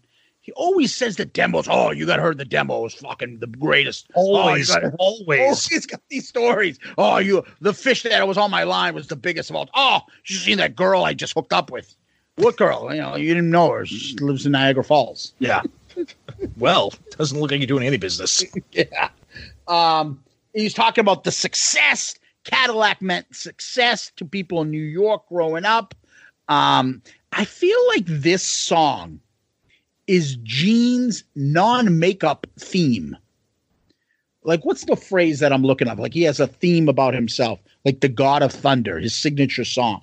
This song is his other one, non-makeup. This song is fucking horrible. I, I, I can't I can't and I and I and I and I love this album.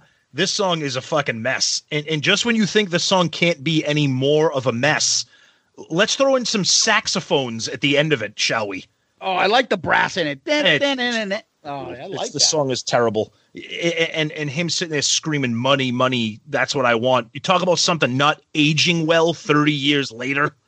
Just not That's good. Gene. He's Not- being himself. I want money. Money. That's all. And then Vini Poncia says, I think the best song I ever wrote with Gene was Cadillac Dreams. That's the best song you ever wrote Yes. Why Oh. not? Horrible. But it's got that whole like era of um, you know, like smoking in the boys' room and dude looks like a lady when they were Yeah. doing like the, you can hear the horns in the background. yeah, oh yeah, yeah, yeah. That's that was kind of big. Pat Regan plays the brass on this. Ugh. Um, you know, I just I I, think this is fantastic. Oh, you think wait, hold, hold, hold, wait, wait, wait. You think Cadillac Dreams is fantastic. Um, I do. I Okay. do. I love this song. I think it's a great theme for Gene. Okay. Uh, yeah, dig this. Ugh. Good words again. Gene plays rhythm guitar on this. So, Ugh. anyways, ready to Move go to the on. next one? Let's go to a good one. Okay.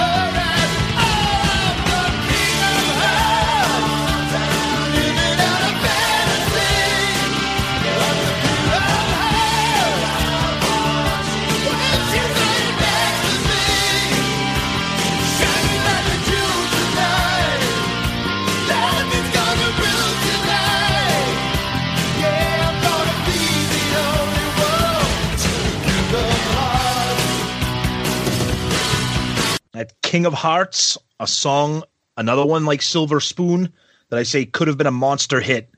Um, great song. Another another great chorus. Paul just singing his ass off. Vini Poncia says at that time we were competing with all the Bon Jovi songs. Those were the kind of songs that set the template for what was going on. Um, he loved living on a prayer.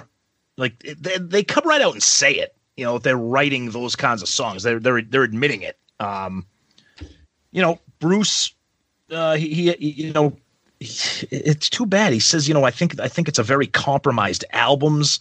I don't have very fond thoughts about many of those songs. Like ugh, that makes me sad because I love Bruce and I love this album, but I don't know. I think it's a great song. I like this song a lot.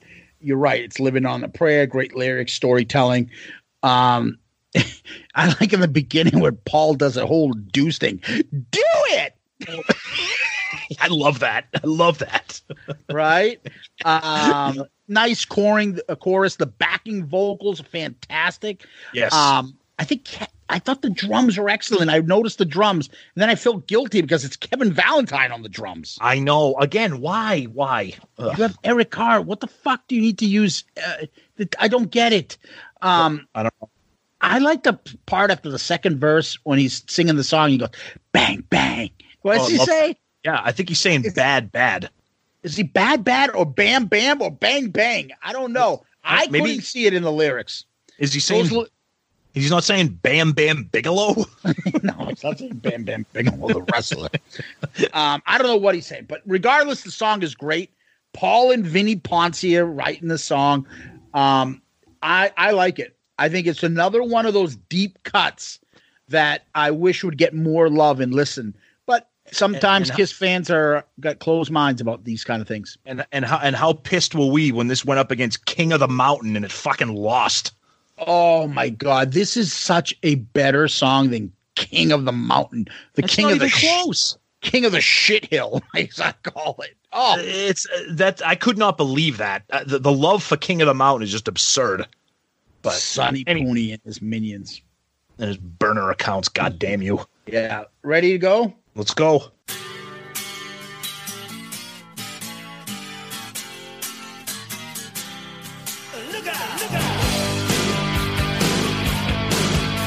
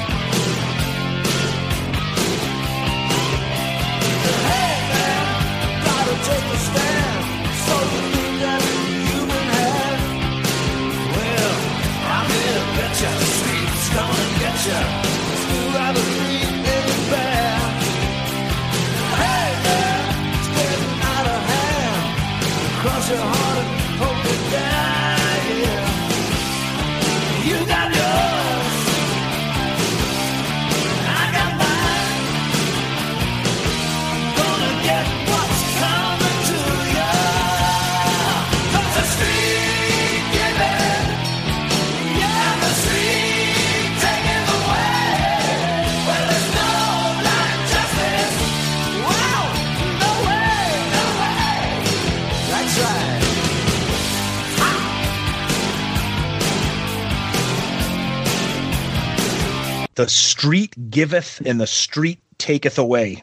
I'm going to tell you right now, love this song. I love the chorus to this song. Another sing along chorus. It's stupid. The title is stupid. Maybe they're stupid. Yeah. It- it- it's just it's silly. Maybe they're stupid.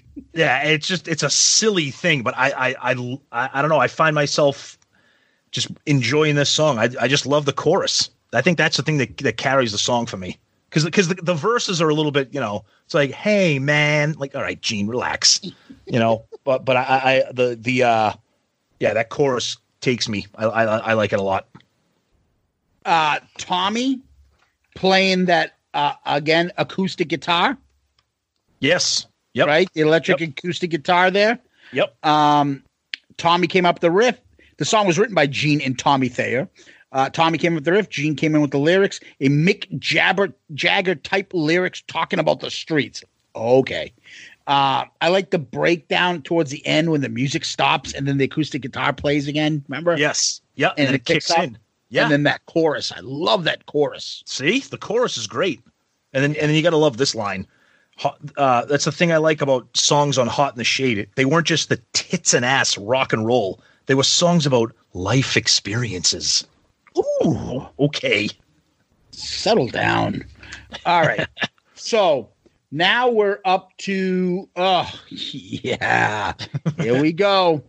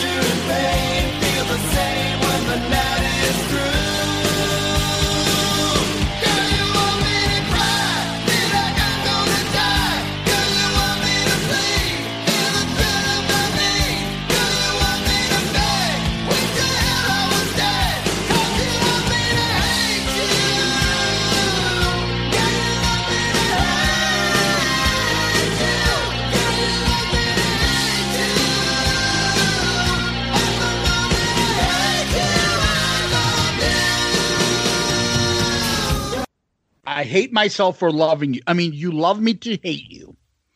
Uh, written by Paul and uh, Desmond Child.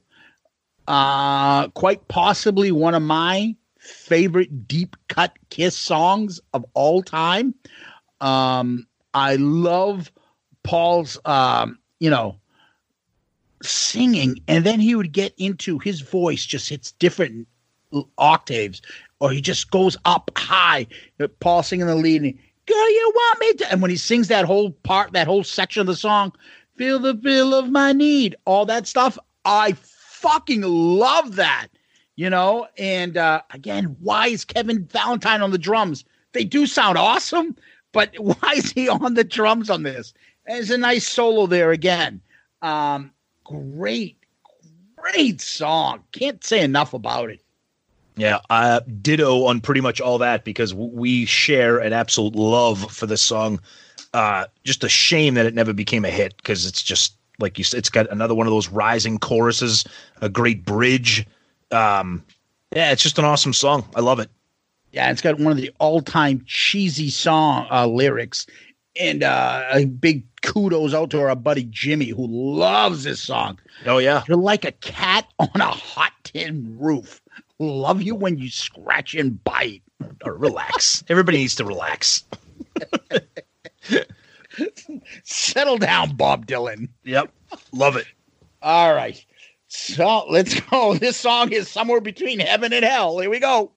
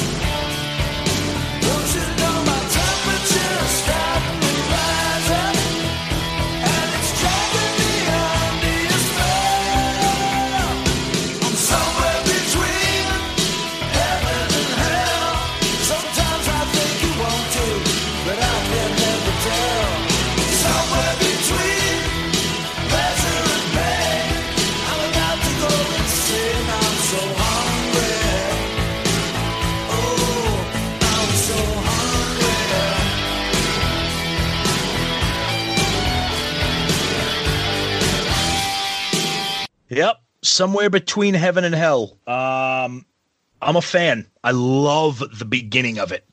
You hear the little, you hear like kind of like the little, like the the strings of the guitar, kind of like, and then it kind of kicks in. You got the drums, then you got that little groovy kind of bass line going there, and then Gene kicks in. Um, I, you know, I think that we said this before. This album just has a ton of a ton of deep cuts. It it might it might not be one of the greatest songs on the album. Um, I enjoy it. I think it's kind of a, a kind of got a, a, little vibe to it that uh, I enjoy. I, I like it. Yeah, written by Gene and Vini Poncia comes in strong again. A- again, yep. Do you know what this? Do you know what the beginning sounds like? It sounds like the beginning to Henry Mancini's "The Peter Gunn" theme. Dun, dun, dun, Oh, yeah, yeah. Yes. Yep. That TV theme. Yep. Right. I know it. That's what it sounds like. Yep. Um, I love it. Another deep cut. Yep. That is, uh, you know, uh, uh, pretty good. You know, Vini Poncia with his somewhere between heaven and hell. Um, what has he got? King of Hearts, Cadillac Dreams. Uh, what else did he do? He's got and uh, and loves a slap in the face and Silver Spoon. Yeah. Fuck, he did a great job. Yeah, he had a good run. Yeah, agree. and this Yeah. album, at least I think so. Yeah. So let's go to our sentimental song here for us. Um, Eric Carr's Little Caesar. Hit it.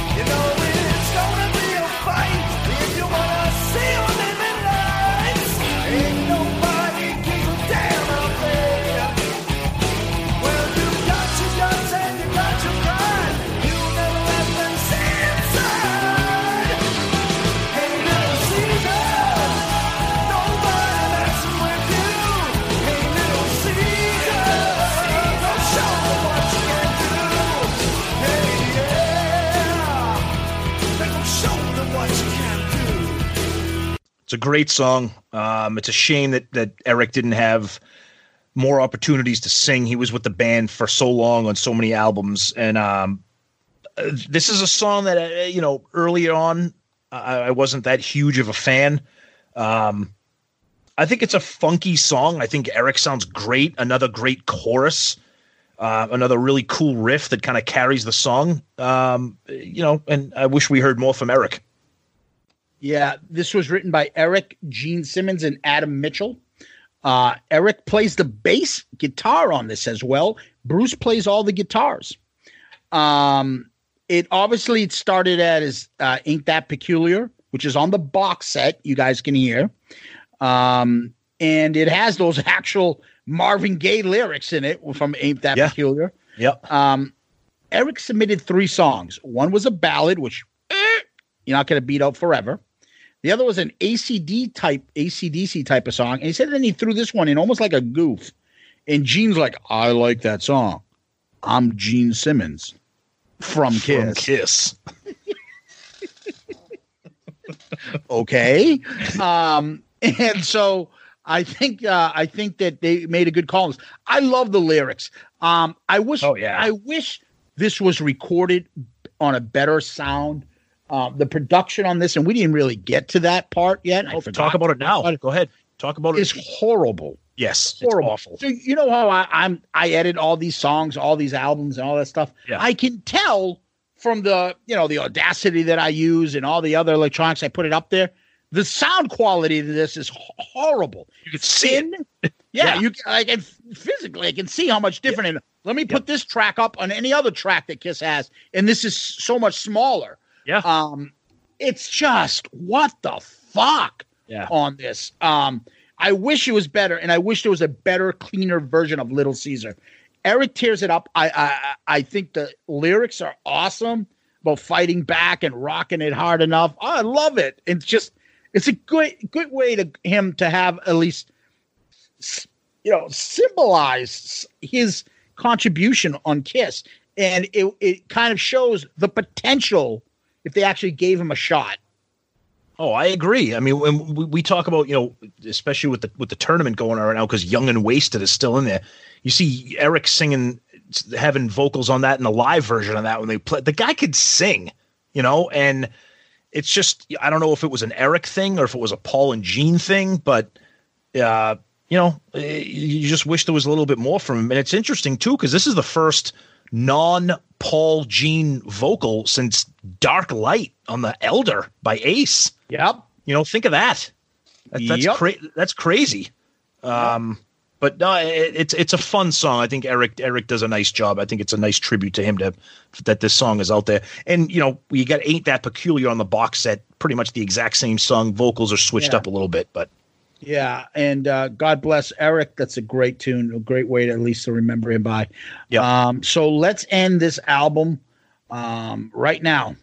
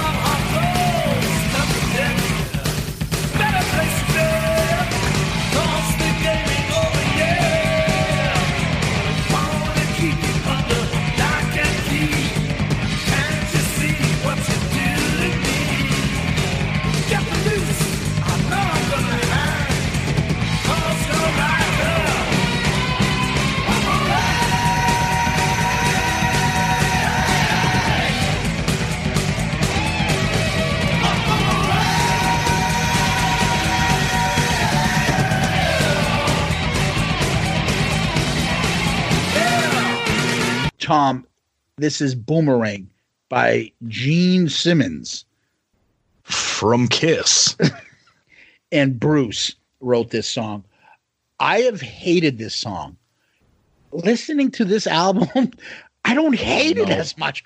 What the fuck? I've been shitting on Boomerang for so long. I don't hate it as much. It's still bad, but it's not as fucking like, oh, Boomerang. It's just another Kiss doing Give Me More, I'm Alive, those fast Kiss songs that I think are throwaways. But then they grow on me because I don't listen to them as much. And it's almost like discovering a lost Kiss song. Like, oh, we're going to put this on the box set. And you're like, oh, wow, I didn't know this existed. So I got back into it. It's speed metal, like I said. And Bruce, not bad of as a shredder, does a great job on this. Paul fucking hates this song, and it's in behind the behind. They talk about how much Paul hates this song. Um, again, ends the album. Have mercy, like with the spoken word again. What the fuck? Oh, and there was spoken word in Little Caesar too before that. I am so glad that you said this about Boomerang because this afternoon I went for a run and I was listening to this entire album on shuffle, and this song came on, and I and I, I'll be honest with you, I don't remember the last time I listened to this song from start to finish. Because if it comes up on shuffle, I'm like, ah, whoa. Now, the song is not good, but I actually started to feel bad. I'm like, do I kind of like this song? I, I, uh, am I enjoying this song right now? Because I found myself like, okay, it's not good, but Eric sounds fucking amazing. His drums are just off the rails, and then Bruce comes in with a solo, and I'm like, all right, this is semi tolerable. The best part, the, the song is great when Gene is not singing. Put it that way. okay, when Oh, when it's great. just do us a favor, just don't sing. Oh, okay. if it was like an instrumental with with just Bruce and Eric, because when when it's just that, it, the song is not bad. But then and then Gene comes in and it and then the chorus like boomerang. I'm like, oh no no no no no no. But it, it deserves to be the last song on the album.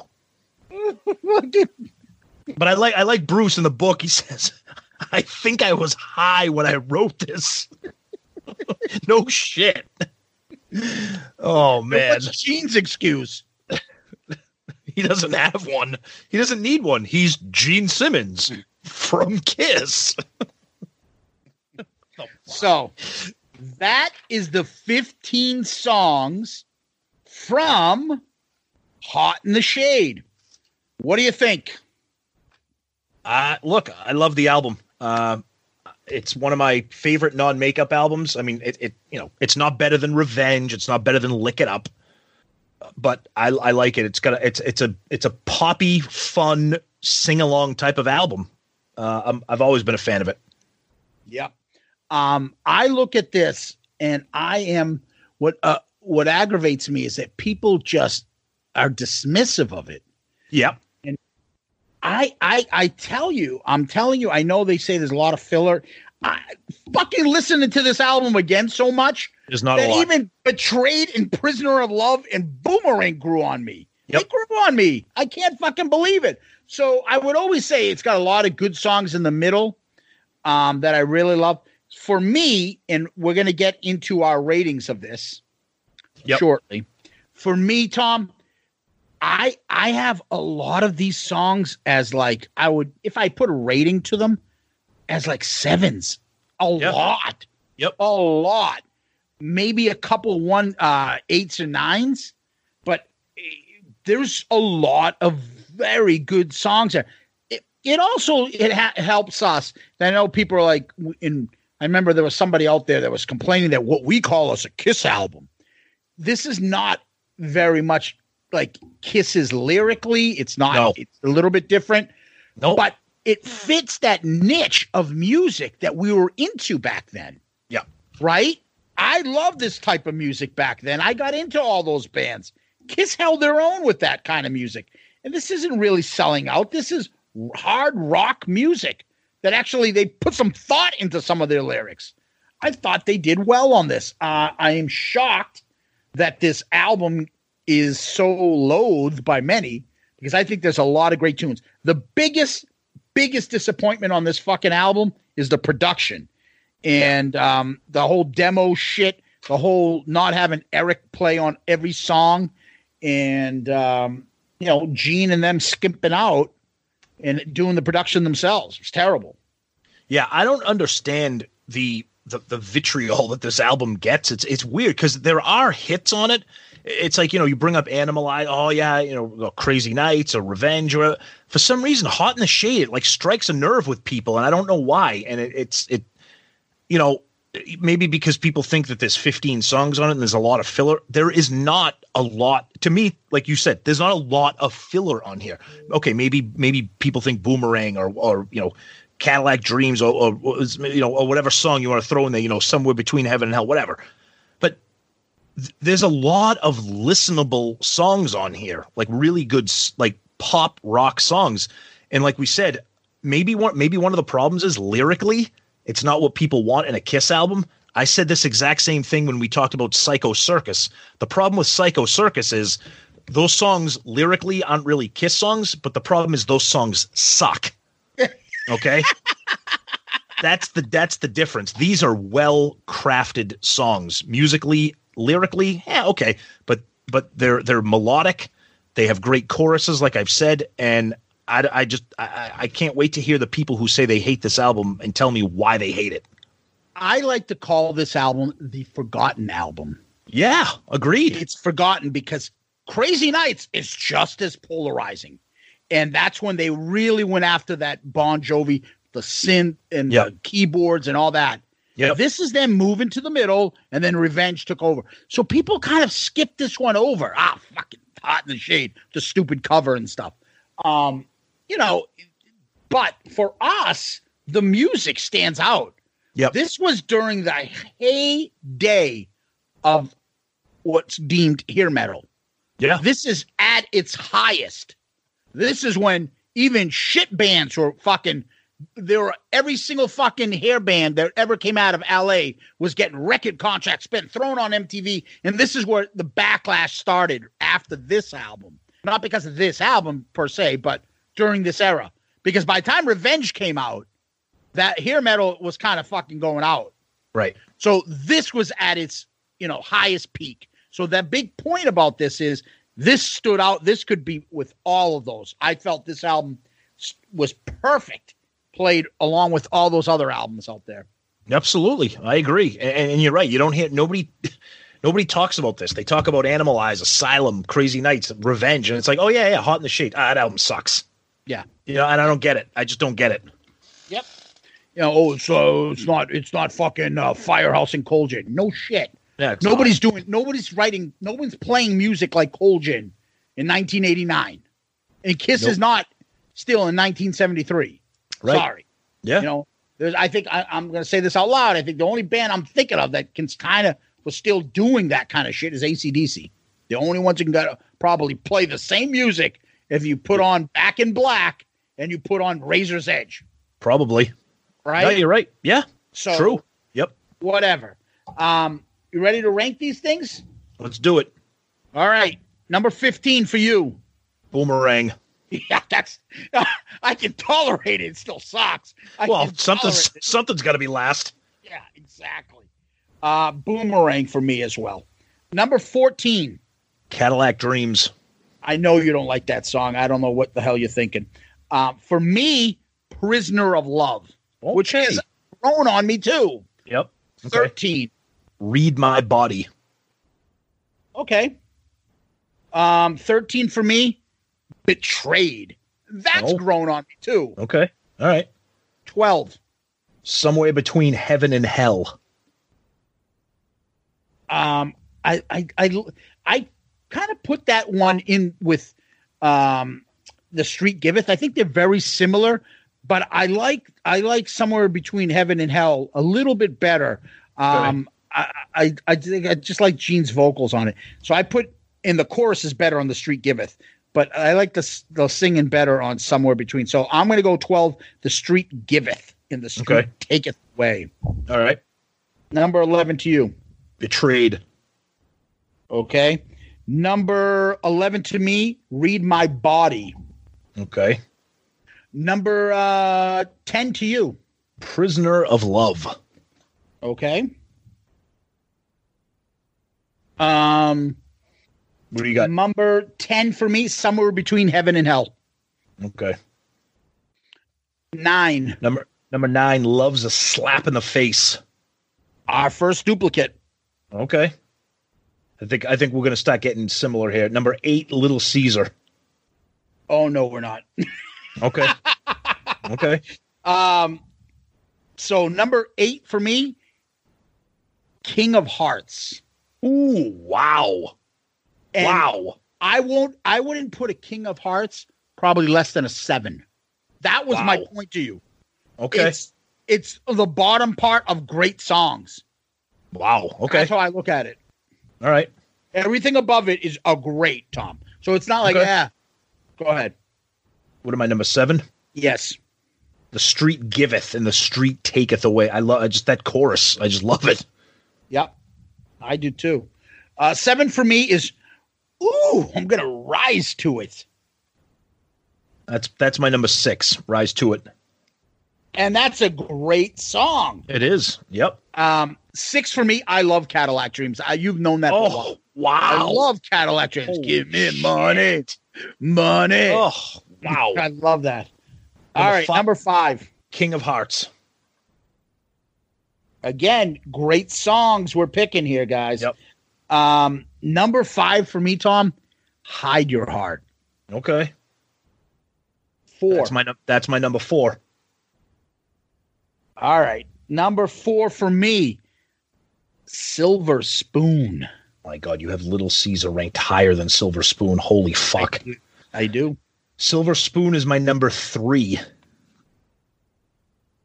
The aforementioned Little Caesar, number three.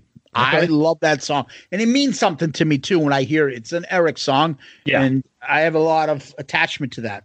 All Go right, ahead. so it looks like looks like we're gonna have the same one and two. Two is forever. I'm thinking out loud that this might be the first time we have duplicates. The first. Forever is a number two, which is probably an eight or nine for me. Yep. Well, forever is forever is probably the best song on the album, if that makes sense. But "You Love Me to Hate You" is my favorite. That's my number one. That's my number one too. This has never happened Uh, on a. The odds of a 15 track album with us having the same one and two. No, no, no, no. Not only that, the odds of us having a 15 song album and us picking number one, a deep cut. That's true. It's not even a hit. Yeah, right. it's not like we're going, okay, we're doing Dress to Kill. We're both going to put Come On and Love Me. Right, right. Right? Where that Yeah. was like, you know, sorry, but that's got to be number one. Um, True. You Love Me to Hate You. Fucking love that song. Song is you awesome. guys out there, I don't want to hear the shit that you're going to give us about it. Listen to the song over and over again. Paul fucking kills it. and just listen Kills it. and listen to it for what it is. Don't look for don't don't don't listen to it and want it to be something else. Just listen to the song for what it is and say it's it's a it's a great song. It, it me to- can I do my toxic kiss voice? Oh, it's not as good as fucking Strange Ways by Ace. Oh, okay. Of course, Right? it's not. It's better than Strange Ways. It's better than Strange Ways. I'll piss him off even more. It is. It is better. It's a fucking better song. I loved doing Hot in the Shade. I too. fucking love this album.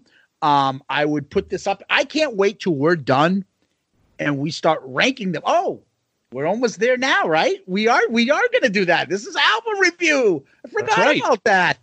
Holy fuck balls! Oh, I didn't forget. Well, first, first, we, first we got we got to do the album cover. Yep. So so far we've reviewed Kiss, Dress to Kill, Rock and Roll Over, Gene Simmons, From Kiss.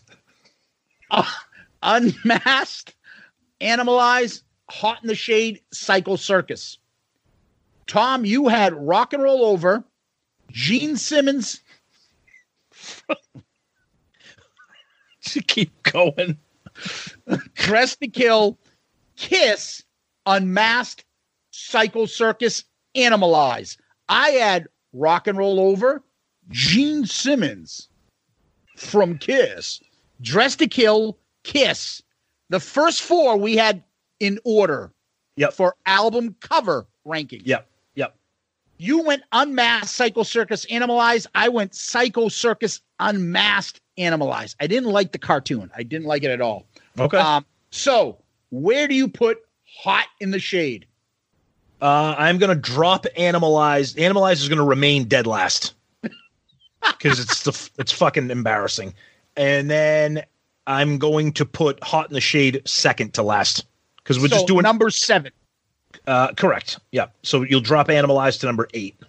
Yep. Yes. Um, you know what, my friend? I am in agreement with you. Yeah. Um, I cannot, I mean, I don't want to think that far ahead, but I cannot think of the album cover that I'm going to say is worse than Animalize. Um, but Hot in the Shade should be towards the bottom. Not a very good cover at all. No, it's not. It's All not. right. So let's go to albums. Uh, albums Uh-oh. that we've ranked. Okay. Yep. So we have reviewed so far. Same once again. I'm going to repeat them. Kiss, Dress to Kill, Rock and Roll Over, Gene Simmons, this is so stupid. From Kiss. Unmasked, Animalized, Hot in the Shade, and Psycho Circus. You had Dressed to Kill as your favorite album, Kiss next, Rock and Roll Over third, fourth was Unmasked, fifth was Gene Simmons Just keep going. from Kiss, oh Animalize, and Psycho Circus. Okay. I had as my number one Rock and Roll Over, Kiss. We both had Kiss a second, and Dress to Kill third.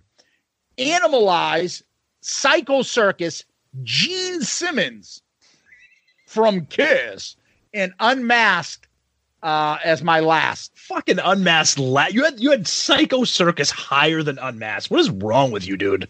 That is still a travesty. Oh yeah, yeah. I mean, I'm sorry. Have you have you heard of Shandy? I'm sorry. Um, Go ahead. anyways, so um, This is ugly. I don't know. where are you going to put um, Hot in the Shade? Because it's funny when you look at our list, when you go psych Hot in the Shade, it's very different from a lot of those albums on there.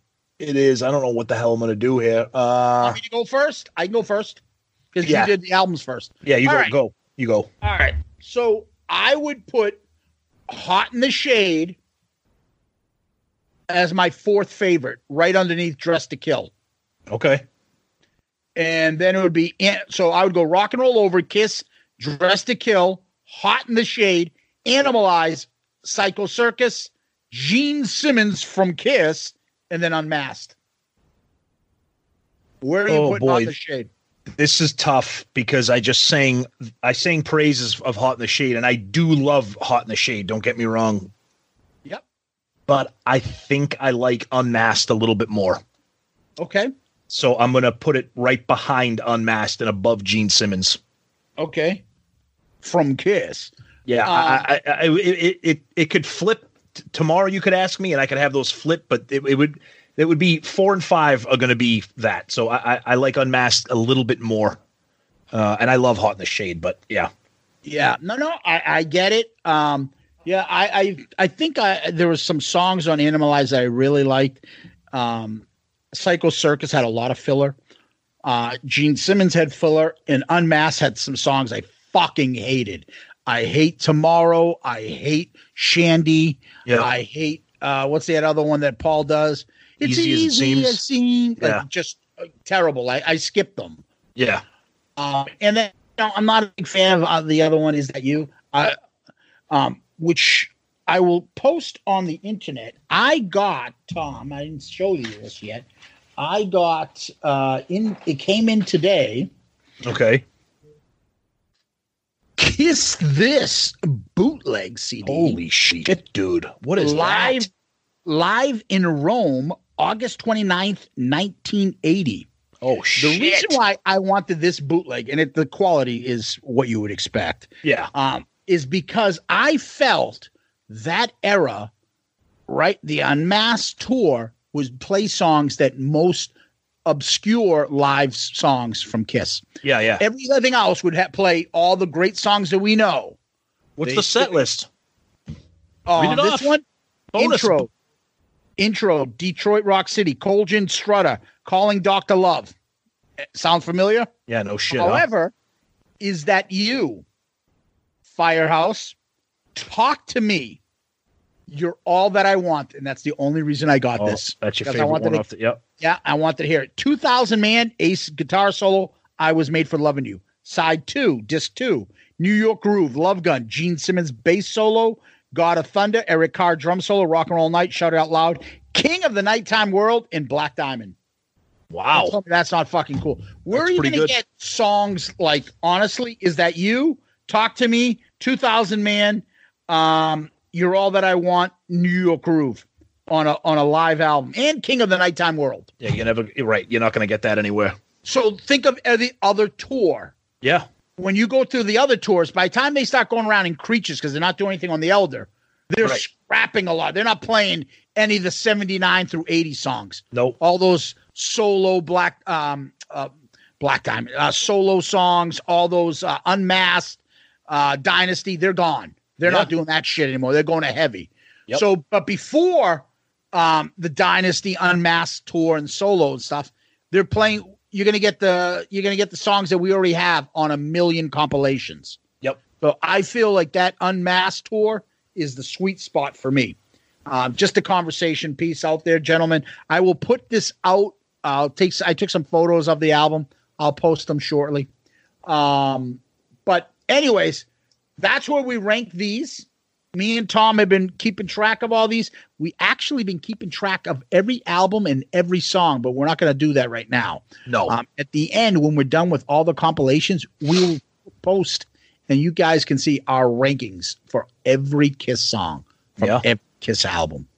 Um, so anything else, buddy? Or are we on to questions? Yeah, questions. So this is a question from a, uh, a a new fan. This is from Facebook. His name is Virgil Stay. He's from Minnesota, and he says, "Hi guys, just found you. I'm on episode ten. I got uh, yeah. Hey guys, just found you. Love you. I'm on episode ten. Um, I got the Destroyer album when I was five. I've been a fan ever since. Question. Oh god, this is good. Do you have any personal stories that are akin to what happens in the Detroit Rock City movie? Peace out, Girl Scout.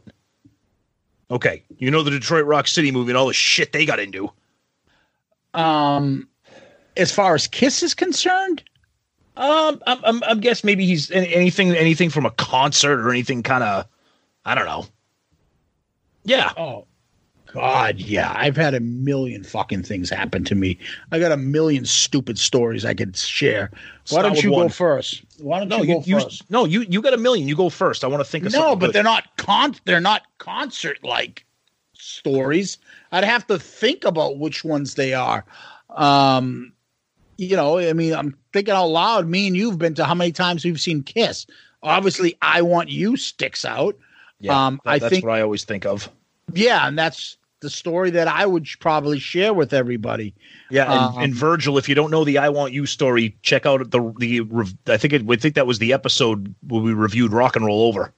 yeah, it's uh, it's quite. It was quite an experience for those around us. Um, what about you?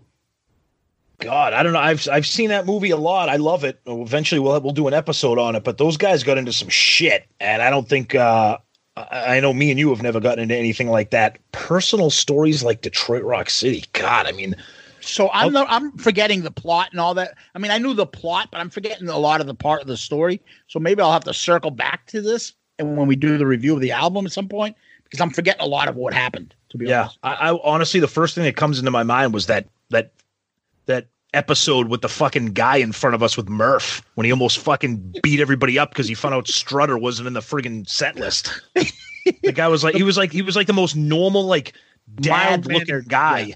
And then he's like, oh, oh, oh, yeah. When are they playing Strutter? Oh, it's on the set list. What the fuck? Like, and he was a he was a what you would call a close talker. oh God. He's nice, bit of a close talker. A what? You'll see. Hey Virgil, thank you for the question and thanks for being a fan of the show. Maybe if, if we can think of something a little bit better, we'll uh, we'll add to it. But that's an interesting question, and we will definitely do something on the Detroit Rock City movie for sure. Absolutely. Um, Tom, where can people find us? Uh, our email address is shoutitoutloudcast at gmail.com, and we're on all the social medias, as you know Instagram, Twitter, Facebook. Look for us there. Uh, we're part of the fabulous Pantheon podcast uh, group. Check them out online. They're also on all the social medias. And then you can hear us any way you can hear a podcast. All the big ones, you know, iTunes, Google Play, Spotify, Stitcher, iHeartRadio, Pandora. Um, they're they're everywhere. Uh, if you happen to listen to some random podcast platform and you can't find us, let us know right away. But we should be out there everywhere. Yes, absolutely. And please give us one of those five star child reviews that people can find our podcast.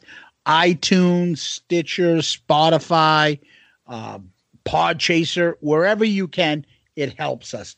One of those five star reviews. I think we got one, Tom, didn't we? Something you want to talk about? Yeah, we got a couple reviews. We got one from uh this is from Weasel Drummer.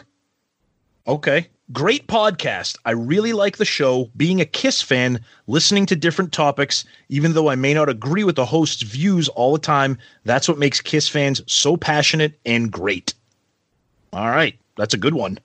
Uh I think we got another one too that we want to talk about, correct? Um, yeah, but let's dither for a little while.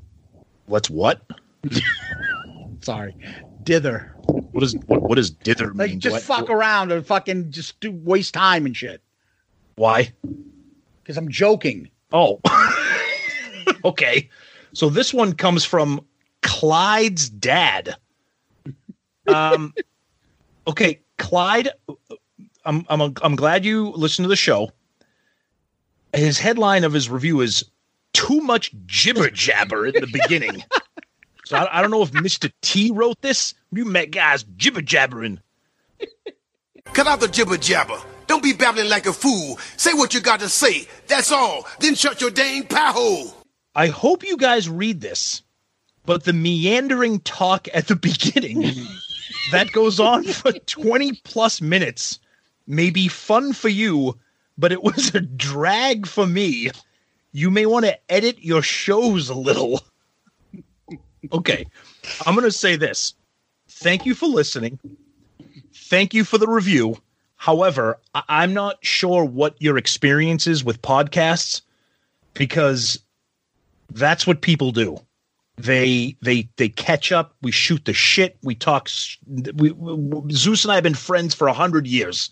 So when we hit record, we're not like, "All right, track one on Hot in the Shade. What do you think?" okay, let's go.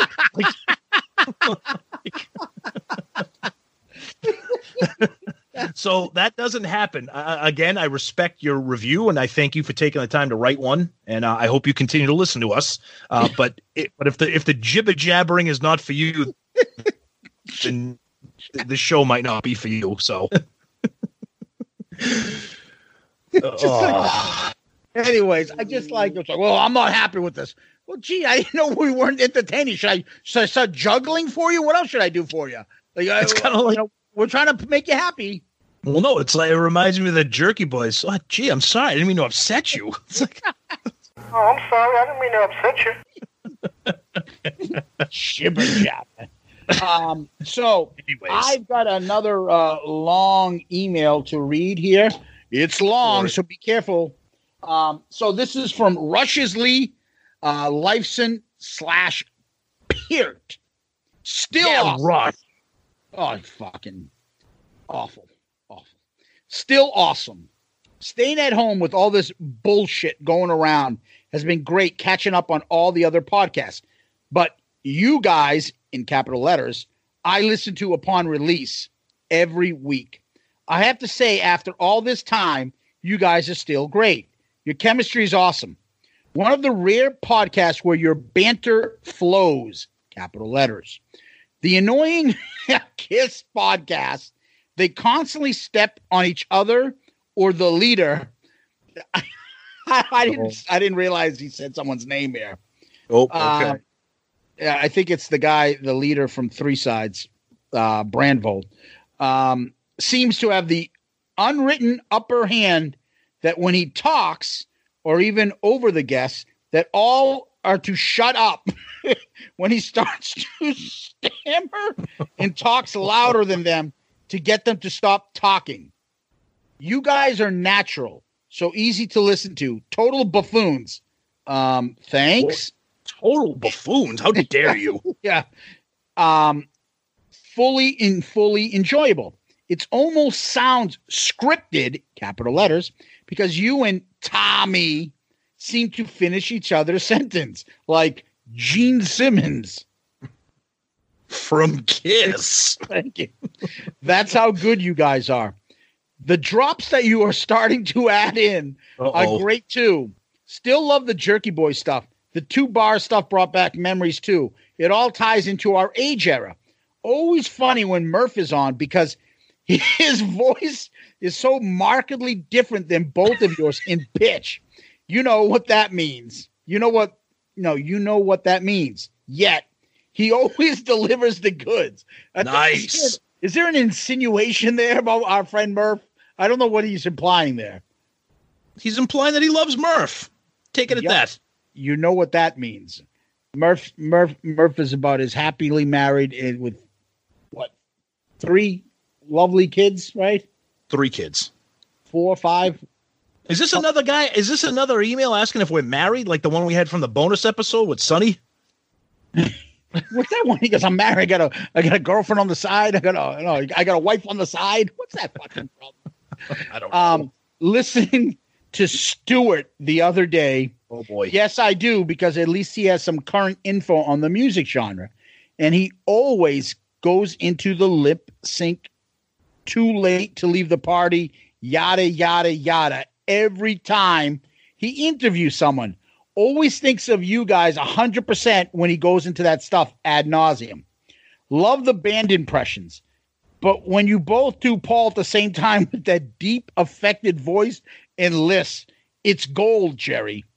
Kills all the other ones. Funny how Peter's impressions is down to basically listen, fuckos, and enter something here or I quit, and that's it. Good stuff. My favorite impression lately is his. Oh, I'm not going to say this. Zeus is with his. I'm not going to say his name. Okay. With his fi- first printing posters and how it's time to eat. I totally, I totally get that. Within 10 seconds into their show, I got to go eat every fucking single time for I can't remember how long now. As far as Joey Quesadilla, I think he means Joey Cassata. Yeah, I'm from New York too. And we would school your Beantown asses, whether it's stickball or wiffle ball. you might want to look up. what, what, what the fuck is this? I don't know how to say this. You might want to look up his LinkedIn account, though you you would want to chuckle and change his name to Joey Licious. Anthony. P.S. Yeah, Pooney is your bitch, Tommy. what the fuck does that mean? I think Anthony hit on so many fucking sensitive things in this fucking email. Dude, that I probably is- should have proofread it before I went through it. That email is amazing. Are we sure that I, that might be did maybe maybe Murph wrote that email? I don't know. There was a lot of sensitive shit in there. I probably shouldn't Oh. have read, and I'll probably regret it and edit it out later. Why? But, oh, Terrific. I love it. uh, Joey Quesadilla. I love it. Hey, thanks for the email, man. We love we love that. I don't care what's in it. That was Oh awesome. my god, I just fucking unbelievable. Anyways, as we always end our show, Tommy, famous last words. Stone cold and all alone, and you're wearing everything you own. They bare your flesh and strip your soul, but underneath, you got a heart of gold. Settle down, Gene Simmons. Exactly. From Kiss. I'd have to be a mind reader, baby, just to know what's going on. You don't need no crystal ball, sugar. Can't you see my love is strong? Wow. Oh, Relax, Gene. From Kiss. Exactly. All right, we're gonna fucking get that out of our system because I cannot do that for fucking the remaining of our show. I can. Wait. I can. All right.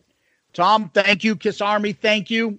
Kiss Army. I hope you guys enjoyed this. This is going to end up being a long one, but guess what? Nobody else has anything to do because we're all stuck in our houses. So everybody enjoy, be safe, and uh, thank you guys for listening. Zeus, thanks, buddy. Yep, thank you. Peace out, Girl Scout.